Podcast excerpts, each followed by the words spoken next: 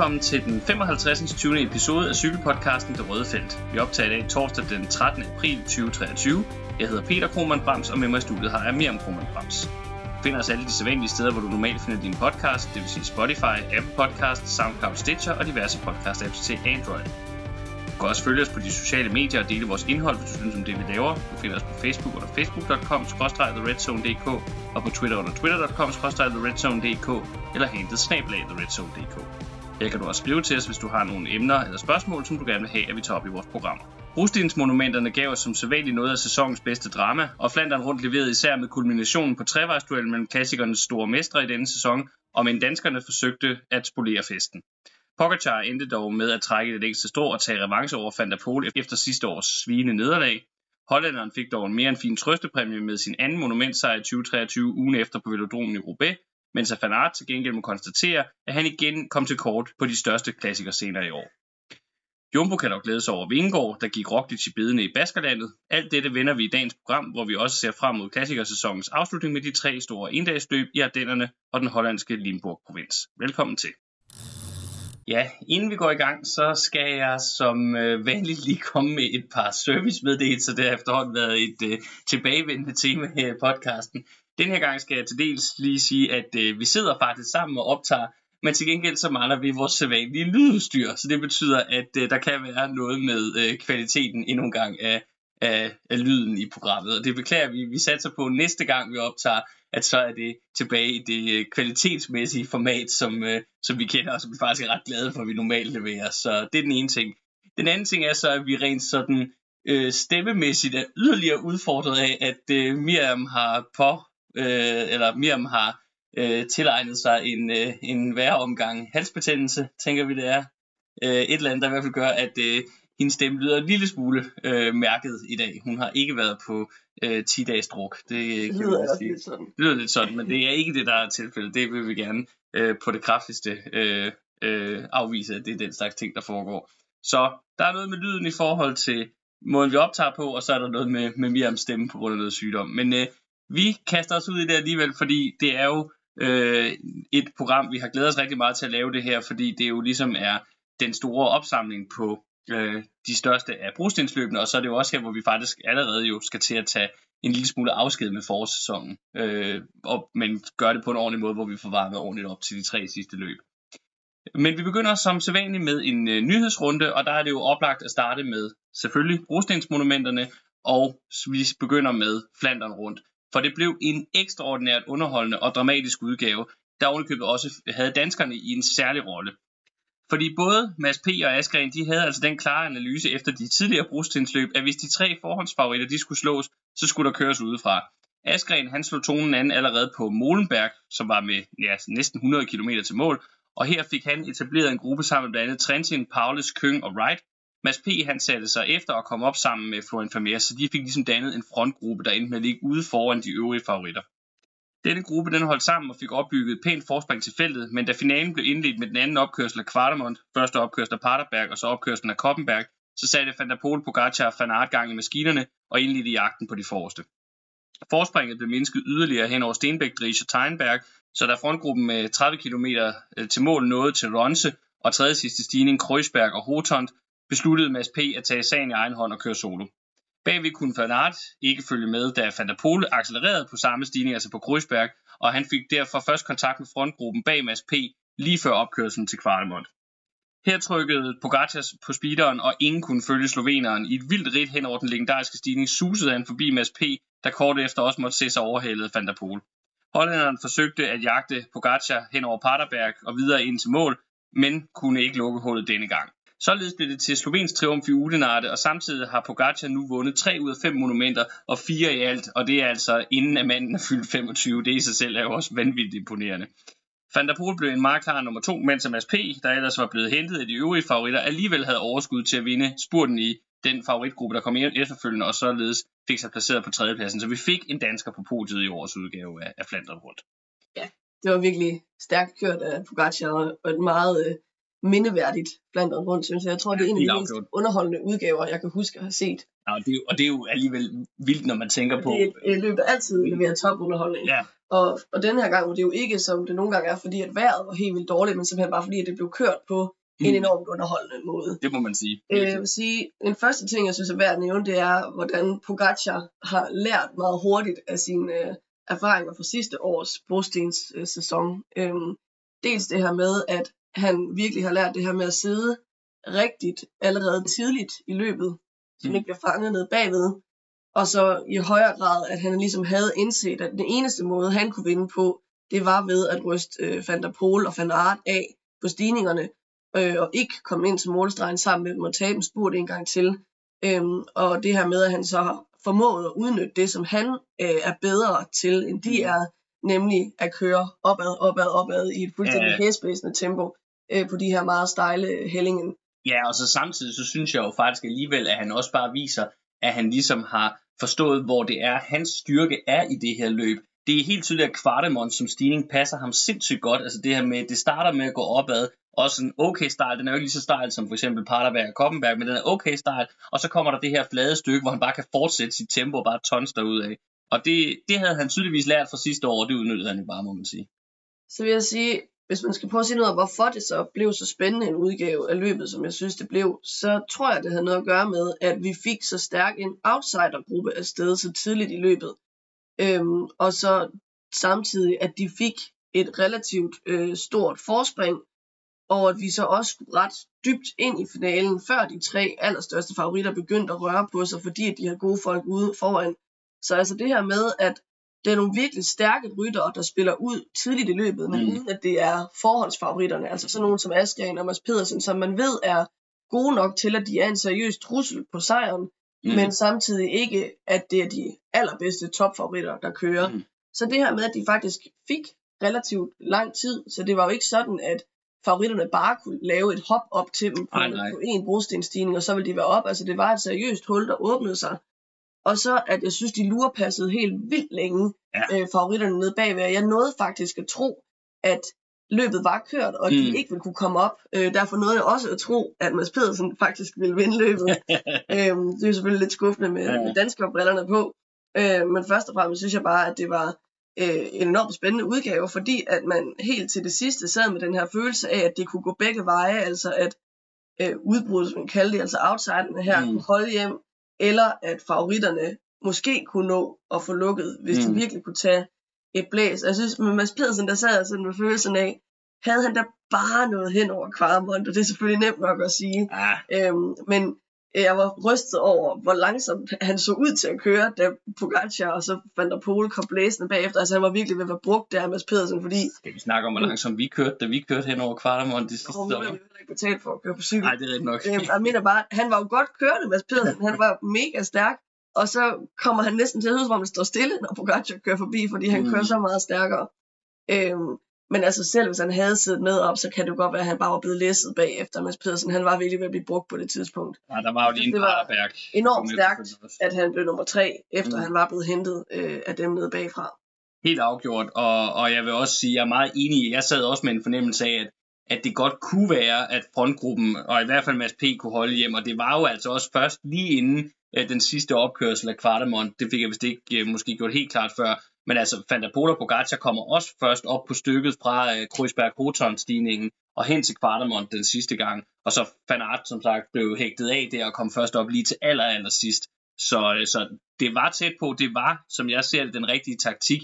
De her tre ryttere, der var forhåndsfavoritter, er bare så fantastiske, at det, ja. det var ikke nok til at holde dem bagved alligevel. Men, øh, så men, vil jeg også bare sige, at, at når man kigger på podiet, altså det er nok bare de to stærkeste mænd på dagen og i hele det her forår. Det er der i hvert fald noget, står over Mads Pedersen ja. på podiet den dag. Det må man sige. Øh, så det er bestemt ikke noget skam over. Jeg synes virkelig, han har stor ære af det løb, øh, Mads Pedersen. Helt afgjort. Og så synes jeg, at vi fik det her at se med, at dynamikken i de her løb altså bliver anderledes. Dels når de tre store favoritter er til start på samme tid, altså både mm. Pogacar mm. og Art og Van der Pol, mm. sammenlignet med, hvis det bare er sådan noget total jumbo-dominans. Mm. Og dels når de rigtig gode outsider er til start, altså for eksempel en Mads Pedersen, som tør at sætte ild til løbet. Mm. Øhm, og jeg synes, det er enormt stærkt, at sådan nogle rytter som ham og Askren spillede ud så tidligt, fordi det er bare herligt at se cykelløb, når man har nogle outsider, som hellere vil satse hele butikken i et forsøg på at prøve at vinde, end at de vil køre defensivt for at køre om fjerdepladsen. Og det er i virkeligheden også, at der er fedt ved sådan en som Pogacar, at i stedet for at, at køre defensivt og tænke, ej, så giver det et skud, når jeg kommer hjem til stregen med dem. Så det der med at sige, jeg vil hellere dø med stålerne på. Mm. Altså, at satse stort, og så kan man enten vinde stort eller tabe stort, men det der med, at det i hvert fald er sjovere at køre med om sejren, Mm. mm. end bare at køre om sekundær placering. Ja. Det synes jeg er det allerbedste cykelløb. Ja, Og det, det er en gave, at der er så mange ryttere på samme tid, der har den tilgang ja. til cykling Og i, gerne- i de her år. gerne vil køre på den måde. Det er virkelig, virkelig fedt. Man kan så sige, jeg synes ikke, der er nogen tvivl om, og jeg synes ikke, man skal overhovedet diskutere, hvorvidt Pogacar var den stærkeste den dag. Det, det var han. Det, det, det synes jeg var, var helt tydeligt. Man kan dog måske alligevel godt lige vende den tanke, at øh, Van der Poel måske øh, havde brugt øh, nogle kræfter, og måske især hans hold havde brugt øh, nogle kræfter tidligt i løbet, fordi han endte jo med at komme lidt på bagkant i starten. Ja, det var bare dumt, synes jeg. Altså især der, er det med 240 hjem eller sådan noget første gang, at han Ja, pludselig det, sidder det, det, først. før de når stigningerne overhovedet. er fuldstændig ja. unødvendigt, og så også, da de rammer de første stigninger, der bliver han igen fanget ned bagved. Mm. Og det er bare sådan en dum ting at bruge kræfter på, så langt det løber. Det er en dum ting at bruge sit hold på også. Mm. Altså, nu ved jeg ikke om... Jeg kan ikke huske, om det var det løb, hvor Søren Krav måske også var sløj. Jo, det var det. Men, Søren Krav var sløj og, Det som noget sidde med og... at, at bruge sin tidligt. helt vildt tidligt, altså Mm. løbet de første 100 km, det er ikke super smart. Nej. Men jeg, jeg synes ikke, at man skal sige, at det var derfor. Bestemt ikke. Hvis vi lige skal hurtigt samle op på nogle andre øh, overskrifter, eller øh, øh, sekundære overskrifter for det her løb, så kan man sige, Askren ender med at blive nummer syv, og det synes jeg bekræfter den sådan stigende formkurve, vi har set fra ham. Og samtidig så synes jeg også, vi vil sige om det her løb, at det var første gang i år, hvor Quickstep lig- ligesom viste lidt af deres gamle ansigt, prøvede at køre lidt den taktik, der tidligere har givet dem så meget succes i de her løb, og hvor det rent faktisk lykkedes, fordi de jo fik Askren afsted, og så sad mange af de andre, altså så sad Lampere, så sad Seneschal, så sad Alaphilippe, og ligesom bakkede af og sørgede for, at han rent faktisk kunne komme afsted. Det spillede også en rolle i, i det øh, initiativ, som Askren tog på Molenberg, og som skabte den frontgruppe, der næsten holdt hele vejen til mål. Så for gang skyld må man sige, at Quicksteps taktik rent faktisk lykkedes. Det var bare, igen som vi talte om lige før, det var bare ikke helt nok til at holde de tre øh, store favoritter bag, bag dem i, i sidste ende. Men øh, point for, at det, respekt for, at det rent faktisk lykkedes nogenlunde den her gang. Ja, og så øh, synes jeg, en anden dansker, man også godt kan fremhæve, det er Mikkel Bjerg. Altså, den nye brostensrytter. han øh, altså, har jo dels en aktie i sejren, fordi at det lykkedes at, at få Pogacar øverst på skamlen. Øhm, og så slutter han samtidig selv som nummer 5 efter at have, have Altså udført nummer 15. undskyld, nummer 15, øh, efter at have udført noget øh, hjælpe, hjælpearbejde undervejs. Øh, jeg synes, det lover godt. Øh, og øh, jeg synes generelt, at han virker til at være enormt dygtig og en meget skattet hjælper øh, Mm. af Pogacar. Men det er jo fedt nok at se, at han måske også har evnerne til at levere nogle sekundære resultater på egen hånd, hvis han gang imellem får fri. Ja, altså vi så jo også, øh, det kommer jo bare oven på grund til, at jeg synes, det var en god idé lige at nævne det også. Det var fordi, det kommer oven på hans, øh, hans top 10 placering igen, Wevelgem, hvor mm. han jo også havde en rigtig god dag. Også på, på en dag og i et løb, hvor mange andre havde det rigtig, rigtig svært. Så øh, måske begynder vi at se lidt mere end bare den her hjælperrolle for Mikkel Bjerg, som jeg jo tænker, han også sagtens ville kunne få en helt flot karriere på at udfylde. Det er der jo andre rytter i feltet, der har. Men også når man tænker på det talent, han var, da han kom op på World Touren, og blev betragtet som, så synes jeg, det er fedt, at vi ser lidt mere fra ham nu på øh, øh, også en rent resultatmæssigt. Ja, så gammel er han jo altså heller ikke. Nej, nej, han er vist også, han er også stadigvæk under, han er øh, også under 25, 24, så så han kan sagtens nå at udvikle sig yderligere. helt afgjort. En anden, der også kan nå at udvikle sig yderligere, det, var, det er jo Matteo Jorgensen fra Movistar, som ligesom fortsatte Movistars flotte brostenskampagne med en øh, 9. plads. Han var jo også med i frontgruppen, ham glemte vi faktisk at nævne tidligere, men endnu en, en stor indsats af den 23-årige amerikaner, som, øh, som altså igen bare bekræfter, at Movistar er på vej til at blive et mere alsidigt hold, og at han ikke mindst er på vej til at blive en meget, meget alsidig rytter, er der noget, der kunne tyde på. Så, så stærkt øh, point øh, for ham. Det var de gode historier. Ja, Lad jeg os så- har nogle skuffelser ned, jeg også gerne vil... Ja, vil det synes jeg også lige, vi skal rundt om. Øh, altså, jeg synes, det er måske lidt hårdt, men altså Pitcock, han forsøgte jo at gå med de tre store, og så gik han helt kold og Mm. endte som nummer 52. Og så Alaphilippe var der jo igen ikke, kunne igen ikke følge med de bedste, men der skal det så siges, at han også var involveret i et styr, der slog knæet, som nu øh, ser ud til at koste ham deltagelsen i i hvert fald Amstel Gold Race og Flash Vallon, og måske også i Liège, Bastogne Liège. Men selv med det perspektiv, så, så lignede han jo ikke en, der sådan var der, hvor man ville forvente, at han skulle være. Nej, vi har stadigvæk ikke set, øh, set noget som helst af det, vi er vant til at se fra ham her i, i foråret, og nu kan det være, at vi slet ikke får lov til at se det, øh, sådan som, som det ser ud lige nu. Så ja, kæmpe, kæmpe skuffelse, og jeg er også meget enig i forhold til Pitcock, at, at når man tænker på, hvordan han kørte tidligere på året i Strade Bianca, og også at han rent faktisk prøvede at gå med de andre der, da de laver forseringen, og han så bare kolder fuldstændig på det. Det, det var skuffende og bygger også lidt videre på noget, vi skal snakke om senere omkring øh, Ingers øh, sæson sådan, øh, i det hele taget. En sidste ting, vi desværre lige bliver nødt til at snakke om, når vi snakker Flanderen rundt i år også, det var, at løbet også var præget af flere alvorlige styrt. Og øh, øh, især det, der er især et, som står meget, meget tydeligt i erindringen her bagefter, det var det, som øh, den polske rytter Filip Maciuk, Maciuk, tror jeg det skal udtales, øh, fra øh, Bahrain, han forsagede. Han valgte på et tidspunkt at køre ud på sådan en slags cykelsti grusvej, der løb langs med, øh, med, øh, med hovedvejen, som resten af feltet kørte på. Det var der i, i lige øjeblikket ikke så vidt noget galt, men problemet var bare, at den der sti, den holdt op. Og så var han nødt til ligesom nærmest at kaste cyklen ind på vejen igen, øh, midt ind i den der store, øh, eller midt ind i feltet, og det forsagede en kæmpe masse styrt, som øh, øh, tog flere rytter og flere profiler ud af løbet, øh, blandt andet Tim Wellens, der især kom, kom alvorligt, eller ikke alvorligt til skade, men i hvert fald, øh, jeg mener han brækkede, jeg hvad tror det var kravbenet øh, på det uheld. Øh, og styrtet fik også umiddelbart den konsekvens, at Machio blev, øh, blev smidt ud af løbet, blev diskvalificeret. Øh, og der har været snak om efterfølgende, at det skal have yderligere konsekvenser. Det er altså ikke noget, der er blevet noget, meldt noget endeligt ud om endnu. Men det var, der var flere af de her episoder. Der var også et, et alvorligt styrt, hvor Binyam Girmay øh, kom hårdt ned og, også blev ramt af, af rytterne bag sig. Og, og heldigvis endte han ikke med at brække noget, men han fik en alvorlig hjernerystelse også ude for resten af forårssæsonen. Så, så lidt ærgerligt, øh, øh, nogle lidt ærgerlige skønhedspletter, om man vil, på et ellers rigtig, rigtig flot løb, som jeg er meget enig i kommer til at gå over i, i historien som et af, et af de mest underholdende Flandern rundt. Det er jeg ret sikker på. Vi bevæger os videre til søndagen efter og øh, Paris-Roubaix, hvor man må sige, der startede dramaet også med cirka 100 km til mål, men denne her gang, der var det altså de store favoritter, der spillede tidligt ud.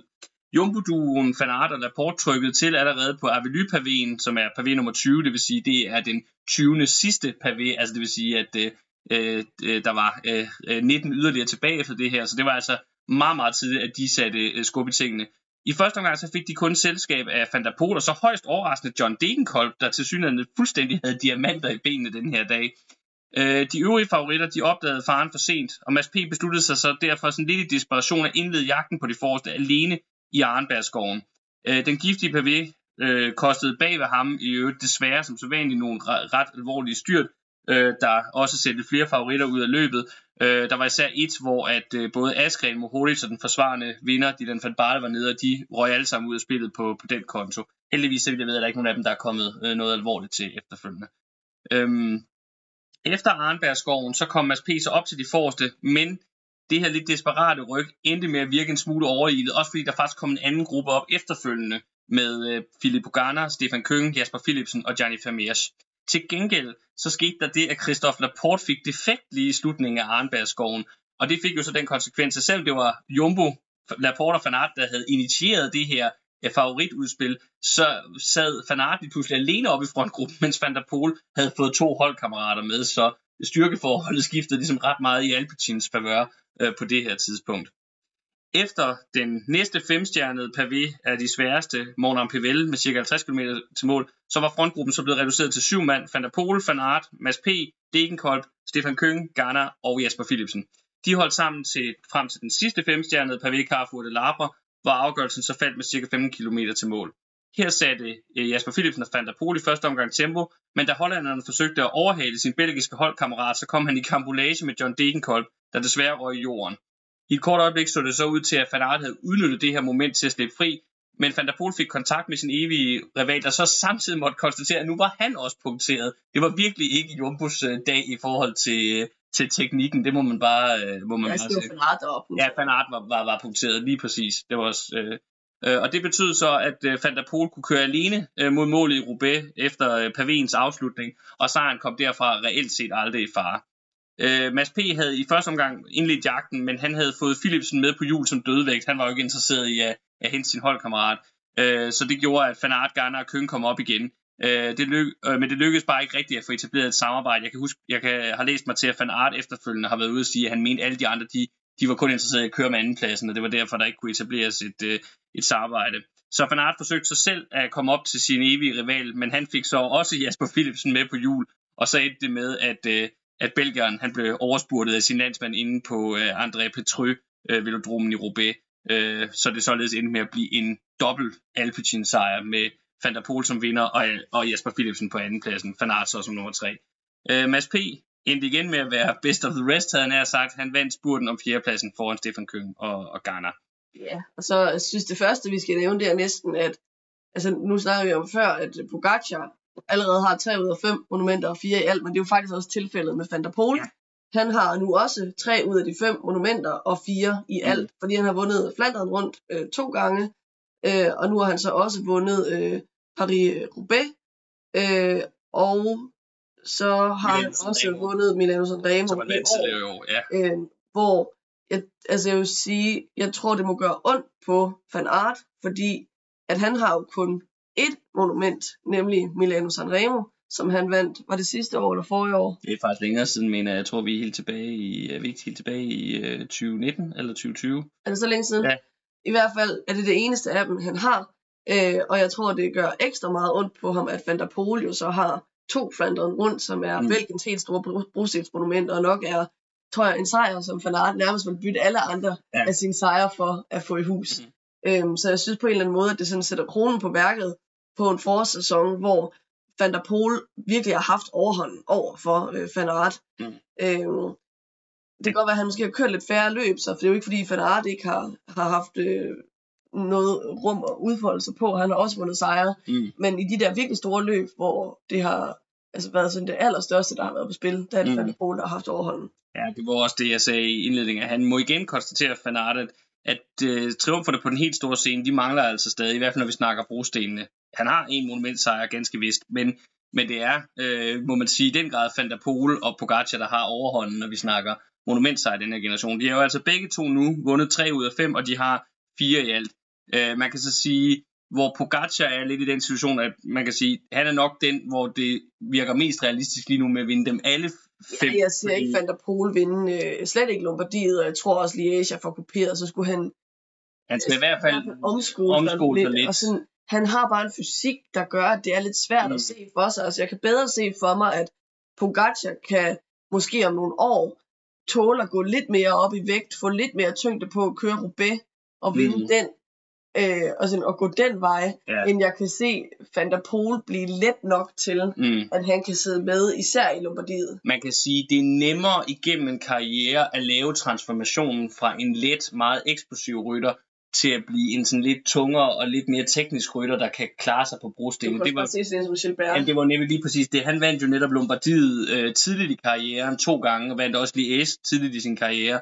Øh, og så, øh, hvad hedder det, så vandt han så brostensmonumenterne øh, senere, øh, da han var, var egentlig var i sin karrieres efterår. Så, øh, så, så det, hvis vi skal snakke om det der med, hvem kan vinde alle fem, så er øh, det er helt klart Pogacar, der er det mest sandsynlige lige nu, også når man tænker på, hvor han er i sin karriere, mm. og, og hvad det er, han allerede kan. Altså jeg vil sige, nu stillede han ikke op i Roubaix i år, det synes jeg giver god mening, fordi det er for risikabelt, når man tænker på, hvad han ellers øh, skal. Det men det er ikke engang, fordi jeg vil være afvisende over, for han allerede kunne vinde det nu, fordi han er så god, som han er. Øh, for ham vil jeg sige, der kan det meget vel ende med at blive ligesom det, bliver, det blev for, for Gilbert, at det er Sanremo, der kan blive ja, store problem, fordi der, der, er han, der er det, han kan, det er bare ikke nok til at gøre forskel. så stor en forskel. Ja. Og alle ved godt, hvordan Pogacar skal vinde det løb. Han skal ja. køre på Poggio, så alle ved, sidder bare og kigger på ham. Så det, Skulle han jo øh, eksplodere noget tidligere. Ja, det er jo så det, køre på Cipresa eller sådan noget. Nå, Men noget, jeg synes, tilbage til, ja. ja. at jeg sad efter, øh, han havde vundet Van der Pol, og tænkte, at det spørgsmål, der manglede at blive stillet, og som vi skal have svar på, det er, hvad er næste mål for ham? Mm. Hvor gammel er han? 28 eller 29 eller sådan noget? Han har formentlig han er, en han mener, række... Jeg mener, han er 27 faktisk kun. En række gode det, år foran ja. sig stadigvæk Van der Pol. Mm. Øhm, så masser af mulighed for at vinde flere sejre. Men hvad er de næste mål for ham? Han er 28. Han er 28 faktisk, ja. Øhm, Lige blevet det i år. at han har vundet nu Sanremo, Flandern, Roubaix, mm. som er de monumenter, jeg synes, det er realistisk for ham at vinde. Mm. Øhm, så er det jo ikke fordi, at det ikke er sjovt at vinde dem igen. Han har vundet Flandern to gange allerede. Ja, han kan med en sejr mere Flandern jo indskrive sig som ja, øh, en af dem, der har vundet det fleste gange. gange. Så det kunne selvfølgelig være noget at gå efter, men det der med noget, han ikke allerede har vundet, som kunne være et mål. Altså VM er selvfølgelig oplagt, mm. men udover det, hvad er det så, der er hans næste store karrieredrøm. Det Den gad jeg grønne, egentlig den godt. grønne trøje Tour de. France. Måske, ja, det kan Mm. mm. godt være. Øhm, fordi et eller andet sted, så skal han jo Mm. også til at sætte sig nogle nye mål, synes jeg. Ja. Og sige, okay, nu har jeg faktisk på meget få år opnået øh, noget, som mange ikke drømmer om at gøre på en hel karriere. Mm. Hvad skal så være det næste store øh, Ja. for ham? Det, er, det er et godt spørgsmål. Andet end at blive ved med at køre og genere Fanart, så han ikke kan vinde. det er faktisk et virkelig, virkelig godt spørgsmål, som vi forhåbentlig får øh, svar på. at næste mål, det bliver at undgå, at Fanart vinder flat. Ja, det er måske også lige, det, det, der virker han trods alt som så meget en good guy, og, og så meget Det er næsten også, hvor man havde lidt ondt af Fanart over punkteringen. Ja, altså jeg synes faktisk, at der på mange måder også virker som en ret stor rytter, sådan Ja. også uden for, for banen. Så det, det tror jeg simpelthen ikke, han kan motivere sig selv ved bare at ødelægge tingene for andre. Jeg tror, det skal være for hans egen, øh, hans egen øh, øh, skyld, at hvis han skal han kører for noget. Lige en hurtig ting mere, jeg vil nævne. Jeg har allerede været lidt inde på det. John Degenkolb. Fuldstændig fantastisk løb, efter at han jo nærmest har været helt usynlig i, i rigtig, rigtig lang tid. Og det var så synd, at det der styrt, som stadigvæk nok mest af alt var et heldigt uheld, øh, det er i hvert fald også sådan, han selv har udlagt det efterfølgende, øh, at det endte med at koste ham. Han kom, fik dog kæmpet sig i mål til en syvende plads, så, så han fik ligesom indskrevet sig i det her løb også på resultatlisten, at, at det vil man kunne huske tilbage på at sige, det var det løb, hvor John Degenkolb, han i hvert fald lige i moment viste sin, øh, sin gamle klasse igen. Ja, jeg gad godt have set ham køre om en tredje plads, eller hvad det nu kunne være blevet til. Ja. Fjerde plads måske. Mm. Øh, han har vundet det, som sagt, før. Ja, i 2015. Øh, i 15, så, så, det, det er et løb, der ligger til ham, og jeg synes, det var fedt at se ham tilbage, og det var også Mm. mm. synd, at han endte sit løb derude i grøften, og han kørte selvfølgelig færdig og fik en top 10 alligevel, men Mm. mm. det kunne bare have været sjovt, og han havde fået lov at køre om det i stedet for. Jeg synes jo, det var et, og som Paris-Roubaix altid er, et, et underholdende løb. Men øh, du har faktisk lige en pointe om, at, øh, at, at det måske kom til sådan at blinde lidt sammenlignet med det, vi oplevede i Flandern rundt i sidste øh, weekenden. det var, jeg har noteret det her med, at, at jeg synes jo, at det, der gjorde løbet i Flandern rundt virkelig spændende, det var det her med, at vi fik det tidlige udspil fra outsiderne. Mm. Dem, der lå lige under de allerbedste. Mm. Og så i Roubaix, der skete der jo det, at det var de allerstørste favoritter, der spillede tidligt ud. Og det kan man jo ikke rigtig brokke sig over. Altså tit så hedder vi jo uh, brokker os over, de fedt spillere, de kører ikke tidligt nok, Mm. mm. og de venter til for sent, og what not. Mm. Øhm, så på en eller anden måde skal vi jo bare være taknemmelige for, at de tør Mm. at spille ud tidligt. Øhm, og det var flot sat op af Jumbo Visma i øvrigt, så forstår jeg ikke, hvordan nogen af dem kunne komme på bagkant, fordi det var så tydeligt, at de to fronten på vej hen til den pavé, der kommer inden Arnberg Skov, og det var det, der Mm. skulle til at ske. At folk så alligevel blev fanget på hælene, det synes jeg er utroligt. Nå, men i hvert fald så synes jeg bare, at det havde lidt den modsatte effekt af i Flandern, fordi at øhm, øh, i Flandern rundt, der havde man jo hele tiden det her med, at, at det var de store favoritter, der sad nede bagved og jagtede, så man troede mm. hele tiden på, at der kunne komme en regruppering, hvor de mm. kunne lave springet op. Hvor her, der sad man jo lidt med følelsen af, at i hvert fald da først Mads Pedersen og Ganna-gruppen var kommet op, så hvem var det så lige nede bagved, der skulle lukke det der hul eller lave springet op? Ej. Så havde man ligesom bare den favoritgruppe, der var kørt, og så var det selvfølgelig stadig spændende, hvem af dem, der vandt. Mm. Men øh, med 90% sikkerhed, synes jeg, man sad med følelsen af, at vinderen sad i den gruppe. Og Det det, vidste man så allerede med hvad, 90 km hjem eller sådan noget. Det er rigtigt. Uh, især også det efter for eksempel en af dem, der måske kunne have gjort noget. Askren, altså han var ude af løbet, og så havde Quickstep ikke rigtig længere noget at køre for. Mohoric. Var også væk, øh, også har haft en flot forårssæson. Så på den måde er jeg enig. Jeg vil bare sige, det er jo stadigvæk, altså, det, det siger jo meget om, hvor vildt et løb Paris-Roubaix er, at når vi sidder og brokker os over, Ja, ja. at øh, altså, der er jo ikke ret mange andre cykelløb på dem, vi skal se fremad mod her senere i dag i programmet, øh, hvor at, at man bare kan, kan forvente, at vi får så god underholdning fra så tidligt og så resten af løbet. Så, så jeg synes ikke, jeg er enig i, at, at i forhold til Flandern rundt, som var virkelig ekstraordinært i år, så øh, var Paris-Roubaix måske lidt mere sådan, det, det er Paris-Roubaix, som vi kender det og elsker det, og det, det er fantastisk, øh, og, og det var så det. Men igen, øh, jeg synes igen i år, vi må sige, vi har været, øh, vi har været begunstiget med fantastisk cykelløb her i, i brostensdelen af klassikersæsonen. Det synes jeg ikke, der kan være nogen tvivl om. Netop apropos det, så øh, tænker jeg, fordi nu er brostenen jo et overstået kapitel for i år, selvom vi stadigvæk mangler et par store klassikere mere, som vi jo skal varme op til senere, så øh, tænker jeg, eller så har du også foreslået, at vi lige trækker lidt, lidt linjer i Mm. forhold til, til brostensdelen af sæsonen her. Ja, jeg synes, det første, der sådan er interessant, det er, at Jumbo Visma var jo totalt dominerende i det første brostensløb, og vi snakkede om det her med, at det så næsten var lidt kedeligt. Øh, og de tog jo fem ud af fem mulige sejre til at starte med, og de vandt omløb, de vandt kørende, de vandt E3, de vandt Gent Wevelgem, og de vandt Varstor Flanderen. De vandt ikke Brygge det Pande. Kan jeg stop. Øhm, you said it, I didn't. øh, men så synes jeg til gengæld, øh, at i de endagsløb, hvor det virkelig, virkelig galt, der var det jo så rivalerne fra Alpecin og UAE, der løb med guldet, altså i Sanremo og Roubaix, hvor det gik til øh, Van der Poel, og øh, så i Flandern, hvor det gik til Pogacar. Øhm, så jeg synes, Jumbo som hold, og også Van Aert som rytter, har stadig haft en virkelig god og godkendt forårskampagne. Mm. Øhm, for øh, Van Aert som individuel rytter jo med en sejr i et træ og et podie i Milano Sanremo og et podie i Roubaix. Men jeg tror bare alligevel ikke, at de sidder tilbage og er fuldstændig tilfreds, hverken holdet eller Art, fordi det er jo ikke at vinde de der løb, opvarmningsløbene, så at sige, de går efter. De vil jo gerne have monumentsejrene. Det er Mm. det, man kører for. Det andet, det er også fedt, Mm. men det er jo ikke så sjovt, når man så ikke også kan vinde de dage, hvor det virkelig, virkelig gælder. Nej. Øhm, og vi snakkede om det tidligere, øh, i tidligere programmer. Er der et eller andet Van der afviste vi det lidt? Øh, Efter at han slog, slog ham i E3 Harlebæk. ja, men øh, nu sidder man måske alligevel lidt med den der følelse af, at når det virkelig gælder, så er det som om, han altså har, Mm. Van der, altså Van der Pol har Van Aerts nummer. Det har han i hvert fald haft i år. Altså, han slog ham jo også til VM i cykelcross, så, øh, så øh, ja, det, det, det, synes jeg, det synes den med Pol-komplekset, den kan vi godt genopleve igen øh, lidt ovenpå, øh, ovenpå det her. Til gengæld så må man så sige, hvor Jumbo sidder med sådan en lidt blandet fornemmelse, når vi øh, snakker brostenene, som UAE, de må bare være øh, hjernet godt tilfredse med den, det, det, det forår, de har haft. Jeg synes, det er sådan lidt blandet med UAE, fordi på den ene side, holdet er jo virkelig stærkt, Mm. og man kan ikke brokse over det hold, de har skabt omkring Pogacar. Men han formår bare alligevel at få det til lidt at ligne en enmands her, fordi han bare er så fænomenalt god, mm. at Mm. han ligesom overskygger alle omkring sig. Mm.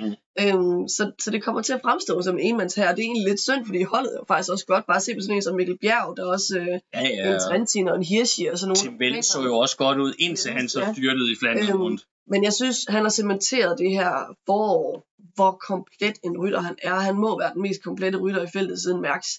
Og det er altid farligt at sammenligne med Mærks, men han kan bare til synligheden køre i alle terrænger, og er bare en tonser god cykelrytter. I hvert fald siden øh, Banai nu, tror jeg godt, vi kan sige. ja, Han var også så- rimelig komplet. Han rækker ud efter sejren Mm. med Lando Sanremo, han tager den i Flandern, øh, og som jeg allerede har sagt, han har den her realistiske chance Mm. for at vinde fem monumenter. Jeg tænker, UAE, de må på en eller anden måde grine hele vejen til banken, ikke? når man tænker på, at de, de hentede ham jo over, og det er en stor kontrakt og sådan noget, Mm. da han var vildt ung. Men hvor har det bare givet payoff? Mm. Altså, det, Det må man ikke, sige. altså, han vil næsten være en hvilken som helst værdi på en kontrakt værd, fordi han Ja, ja, bare er så enestående en cykelrytter. Helt Han kan ikke erstattes af nogen Nej. andre. Nå, så vil jeg sige noget om Alpecin også, øh, fordi jeg synes virkelig, at de som hold har indfriet vores forventninger til, at øh, de skulle være et af de tre dominerende hold i klassikerne. Det snakkede vi jo om inden, Mm. at, at i klassikerne forventede vi, at det ville være nogle andre hold Mm. end i, i etablerne, fordi at Alpecin her nok vil melde sig ind som et af de tre bedste hold. Mm. Øhm, og der synes jeg, det er værd at bemærke, at det jo ikke kun er Van der Pol, men også især en Jasper Philipsen, og så sekundært en Søren Krav Andersen, som har kørt godt på deres hold. Mm. Vi har allerede snakket meget om Van der Pol, han tager to monumenter, man kan ikke rigtig bede om mere. Øhm, men jeg synes, Jasper Philipsen, han har vist, at det her med at satse på at køre både klassikerne og være sprinter, det virkelig har givet payoff.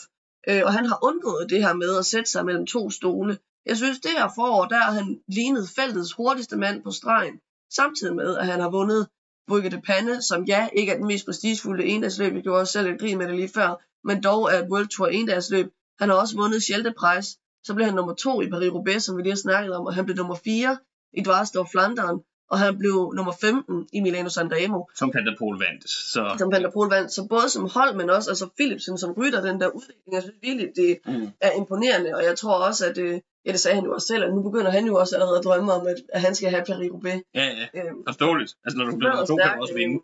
klassikertrup. Mm. Øh, det er selvfølgelig også nu, de skal excellere, fordi at det er sådan ret entydigt, det de er fokuseret på. Ja, de har selvfølgelig nogle øh, etaper og så videre, de kan gå efter øh, senere på året, men øh, ja, jeg kan huske lige i starten af sæsonen talte man meget om, at Alpecin ikke havde vundet noget nu. Det har de så, Det har de så øh, gjort nu. gjort nu. Så, så ingen tvivl om, at det også har været en succesfuldt øh, brostenskampagne for dem. Så kan vi til gengæld kigge lidt på nogle af dem, som det måske ikke er gået så godt for, som man havde forventet. Og, og øh, Ineos er jo faktisk et hold, hvor man kan sige, ja, der har været nogle gode historier, men der har også været øh, nogle ting, der ikke er gået øh, efter planen. Ja, altså, det er nok i hvert fald ikke blevet til det, som vi havde regnet med, og de nok selv havde håbet på. Jeg synes, at Pitcock egentlig kom fint fra start med klassikersæsonen. Han Mm. blev nummer 5 i omløb, og han vandt Strade Bianche. Så det er godkendt, og det kan man ligesom ikke brokke sig over. Øhm, men han har jo ikke kunne være med her på de tunge brosten. Mm. Og så synes jeg, sådan en som Ben Turner har virkelig været forfulgt af uheld og styrtet og brækket noget to gange. Og Mm. øh, derfor har vi ikke rigtig fået lov at se, hvad han kunne have gjort. Altså, jeg havde fornemmelsen af med ham, han var klar til at tage det der skridt op. Mm. Der var virkelig store forventninger til ham i omløbet, så har han bare været totalt skadesramt. Så er der Ben Tollet og Kwiatkowski, som har været fuldstændig usynlige. Og så Magnus Sheffield, synes jeg bare har virket overmatchet. Altså, Jeg Han der har- store gennembrud. han har forsøgt at være der, og vi har også set ham sådan et stykke ind i løbene, mm. men Mm. det er som om, at skiftet til den store scene, det simpelthen har været for stort og for hårdt indtil Mm. videre. Den eneste sådan virkelig positive historie, jeg synes, der er, det er Gunner, som har været en total åbenbaring for mig øh, i endagsløbene, især Mm. med andenpladsen i Sanremo, men også øh, 10. pladsen i E3 og 6. pladsen i Roubaix. Han har virkelig været med fremme Mm. øh, og været en positiv overraskelse, men generelt synes jeg ikke, at det sådan har været til UG for, for Ineos. Nej, men nej, helt enig. Øh, jeg kommer lige med en pointe om det lidt senere i forhold til sådan, sæsonen som helhed og det her, men, øh, men øh, selvom Ineos måske ikke helt har levet op til forventningerne, så er der i hvert fald et hold, de kan sige, som, som nok har, er endnu mere skuffet oven på den her kampagne, end de, end de er, og det er selvfølgelig øh, Quickstep, vi taler om her. Fordi efter, nu roste jeg dem lige for deres kørsel i Flandern, men så må man bare sige, at så fortsatte katastrofen for fuld udblæsning i Paris-Roubaix. Et løb, som de jo engang ejede fuldstændig nærmest, da det var Tom Bonen, der var den store klassikerstjerne. Og, og øh, nu ser det bare lidt ud som om, at ja, det er igen det her med, øh, altså skriver de for bredt? Altså, det mener jeg faktisk ikke, at de gør. Fordi de ryttere, de har på holdet nu, altså de ryttere, som, som udgør klassikertruppen, er de samme, som bare for et par år siden godt kunne lave resultater. Så jeg køber ikke den der med, ja, jeg, jeg, jeg køber simpelthen ikke den der forklaring med, det er noget med, at de, øh, nu har de lavet en eller anden i vindepolsatsning, hvor de jo bare, hvor de i år går ud og henter nogle ryttere til Vindepol, som giver super god mening, og så kan de ikke det her længere. Jeg tror, det handler om, at der er et eller andet i klassikerdelen af truppen, der er gået fuldstændig skævt. Der er et eller andet psykologisk, et eller andet i harmonien mellem de her rytter, der er gået blevet fuldstændig dysfunktionel. Og jeg kunne desværre godt øh, tro, at Patrick Lefebvre spiller en rolle i det, også på grund af hans måde, han, den måde, han ligesom håndterer det i pressen på konsekvent. Øh, fordi jeg, det er de samme ryttere, som var med til at hjælpe, og den samme sportsdirektør, som var med til at hjælpe Askren til, til Flandern rundt sejren øh, for to sæsoner siden. Der er ikke sket nogen udskift. Der er ikke nogen, der har hoppet til et andet hold eller sådan noget. Jo, Stibar, men altså det, jeg tror simpelthen ikke på, at det er ham, der gør forskellen alene. Så jeg tror ikke, det er fordi, de, sk- de skrev over for meget. Jeg tror simpelthen bare, der er noget dysfunktionalitet i den her del af holdet. Som så måske netop kræver noget udskiftning, hvis der skal ske noget nyt. Men det er så en helt anden, øh, anden diskussion. Øhm, øh, vi er jo så i den her situation nu, og nu må de så hænge deres, deres hat i forhold til klassikersucces på, at de får noget med hjem fra dennerne. Men der må man jo så bare sige, at øh, med Alaphilippes nye skade, så er det vel øh, den eneste øh, chance, der er. Øh, det er jo, at Remco Evenepoel, han gentager sejren i de Esbjørn Læs, og som vi vil komme til at snakke om senere, så er der jo noget i, i forhold til hans øvrige sæsonprogram, der også gør, at det måske ikke er så sandsynligt igen. Så øh, det ligner en, en quick step katastrofe forårssæson. Øh, det eneste, jeg bare lige vil nævne, og det gælder sådan set både Quickstep og Ineos, det er, at hvis du kigger på, øh, hvor mange point de har samlet sammen, der tager jeg også udgangspunkt i Pro Cycling Stats egen, øh, sådan, de har sådan en pointliste over, hvor mange øh, pointhold er lavet, så ligger de faktisk i top 5-6 stykker, mener jeg, begge hold. Så det er ikke fordi, de ikke har samlet point, men det er rigtigt nok, at når man tænker på, hvordan man ser de her hold, og regner med at forvente, at de kan konkurrere med, med netop med Jumbo og med, og med UAE, og i hvert fald også med Alpecin, så har det selvfølgelig været en skuffelse set i, i det lys, øh, helt klart. Så kan jeg se, at du også lige har skrevet, at Wanty måske også skal ses som en, en lille skuffelse. Og der vil jeg sige, i hvert fald i forhold til klassikerne og de forventninger, vi havde, så, så har det ikke, ikke været, været det, vi havde, vi, vi havde forventet. Det var også bare fordi, at de kørte så flot i klassikerne sidste år, hvor de mm. både havde Christoph, som kørte godt, overraskende godt, og så giver mig med Mhm. gennembruddet. I år har der så ikke været nogen Christoph. Dem, der måske skulle være gået ind og har afløst ham, har ikke rigtig leveret. Altså en ny indkøbende. Og Giermeier har bare været helt over, for så endte han med det her altså rigtig grimme styr i Flandern rundt, hvor han blev påkørt af flere ryttere bagfra og har Mm. fået en ret slem hjernerystelse. Øh, men også inden der lignede en, der ikke havde ramt formen. Mm. Øhm, så det er jo ikke fordi, at de var topfavoritterne, men alligevel har de leveret mindre, end vi havde regnet med. Helt afgjort det var nok om øh, brostensklassikerne for den her gang, tænker jeg. Nu, har vi også, nu skal vi videre til at vinde det øh, sidste World Tour løb, der er blevet kørt siden sidst, som vi også varmede op til i det forrige program. Og det er så Baskerlandet rundt, altså det her øh, spanske etabløb. Og her må vi til gengæld sige, at hvis Jumbo ikke kunne være tilfredse med øh, den måde, som brostensløbene udfoldede sig på, så må de i den grad være tilfredse med resultatet af Baskerland rundt. For her må vi sige, at øh, Jonas Vingård, han for alvor rullede sig ud som dominerende uetabløbsrytter. Jeg vil faktisk sige, at det er noget af det flotteste, jeg har set fra ham, ud over øh, tursejren øh, sidste år. Han var stærkeste mand på den stejle mur på tredje etape foran Lander og Mas. På fjerde etape, der kørte han så parløb med Lander på den afsluttende stigning og holdt til mål, hvor han så spurtbesejrede den ellers øh, lokale baskiske held og så på 6. og sidste etape, der satte han simpelthen det hele på plads, og han ender faktisk med et for et uetabløb ret suverænt forspring ned til, til Lander på 1 minut og 12 sekunder. Lander, som så endte med at tage øh, andenpladsen.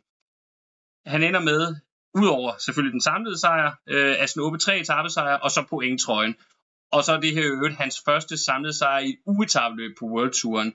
Øh, og i øvrigt også den første danske sejr i Baskerlandet rundt nogensinde. Så øh, en rigtig, rigtig god uge i det nordspanske for Jonas Vingegaard.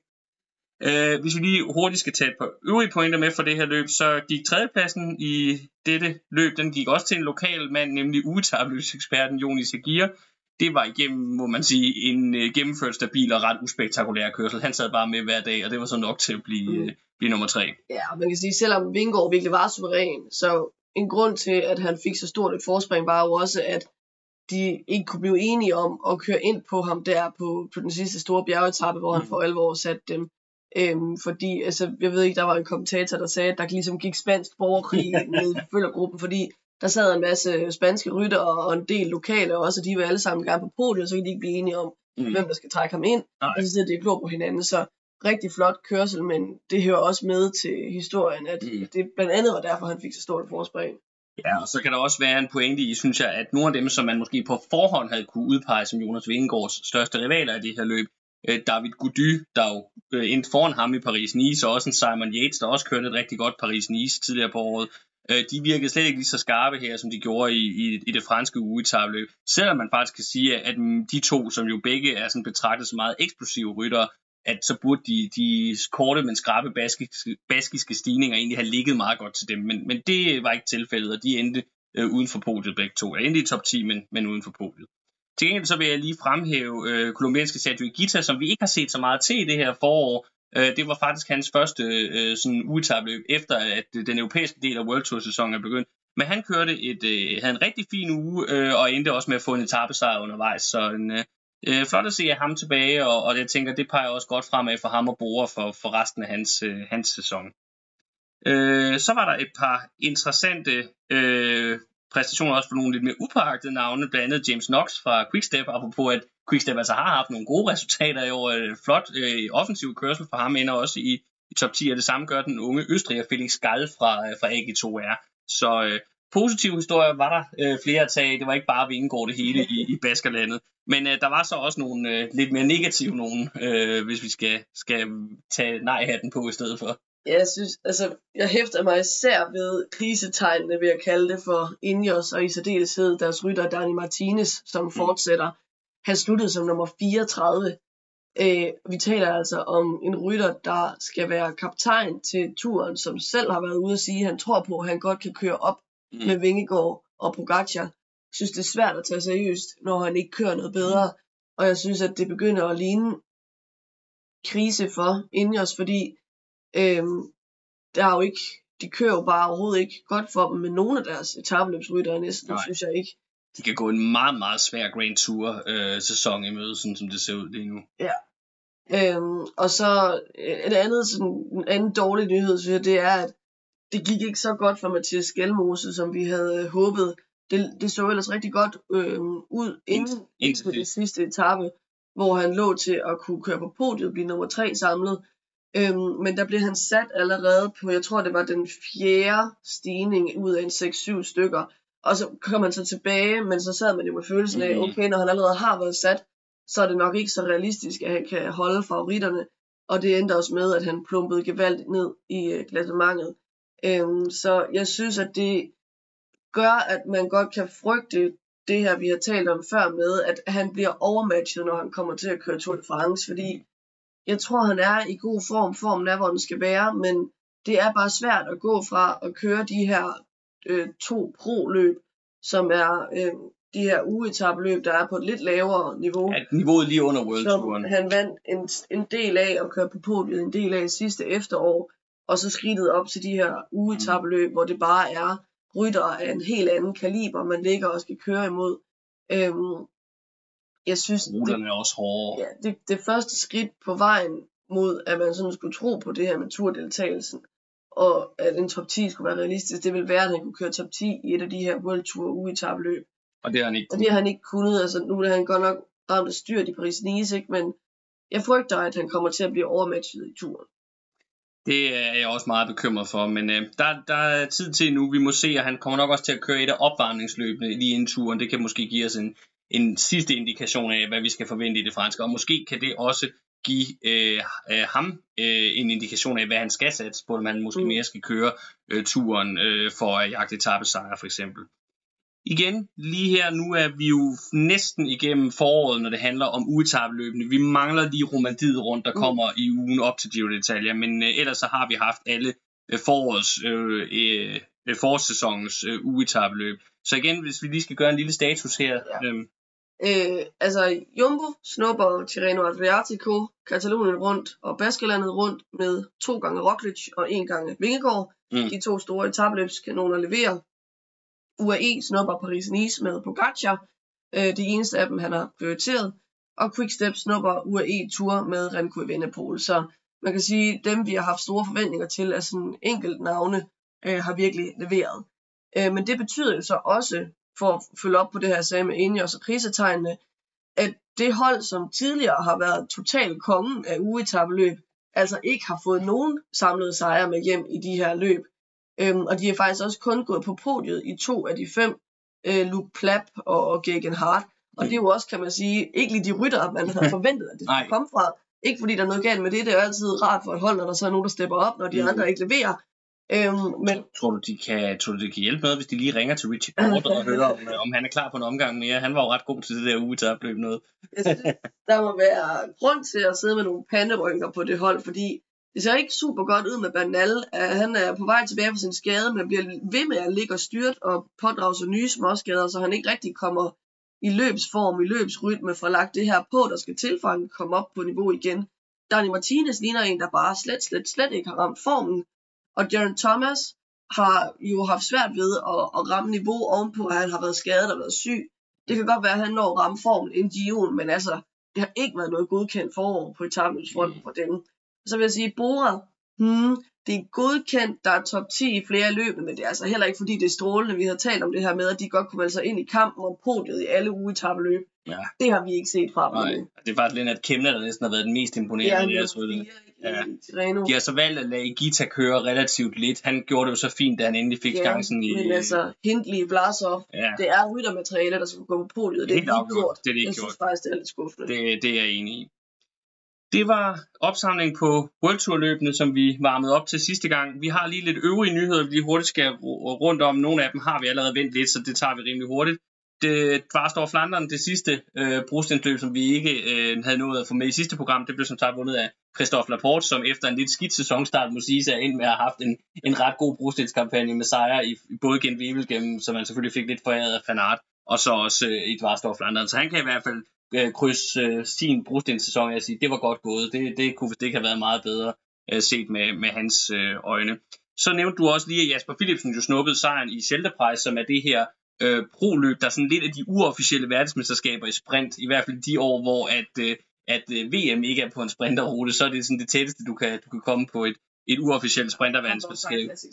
Den er der selvfølgelig også, men der er tit mange af sprinterne, der ikke stiller til start i det, fordi det kommer de om på turen, og de måske lidt er gået på, på sæsonpause. Øh, og det er også et, mit indtryk af Scheldepræs, at løb, der betyder rigtig meget for sprinterne at, at vinde.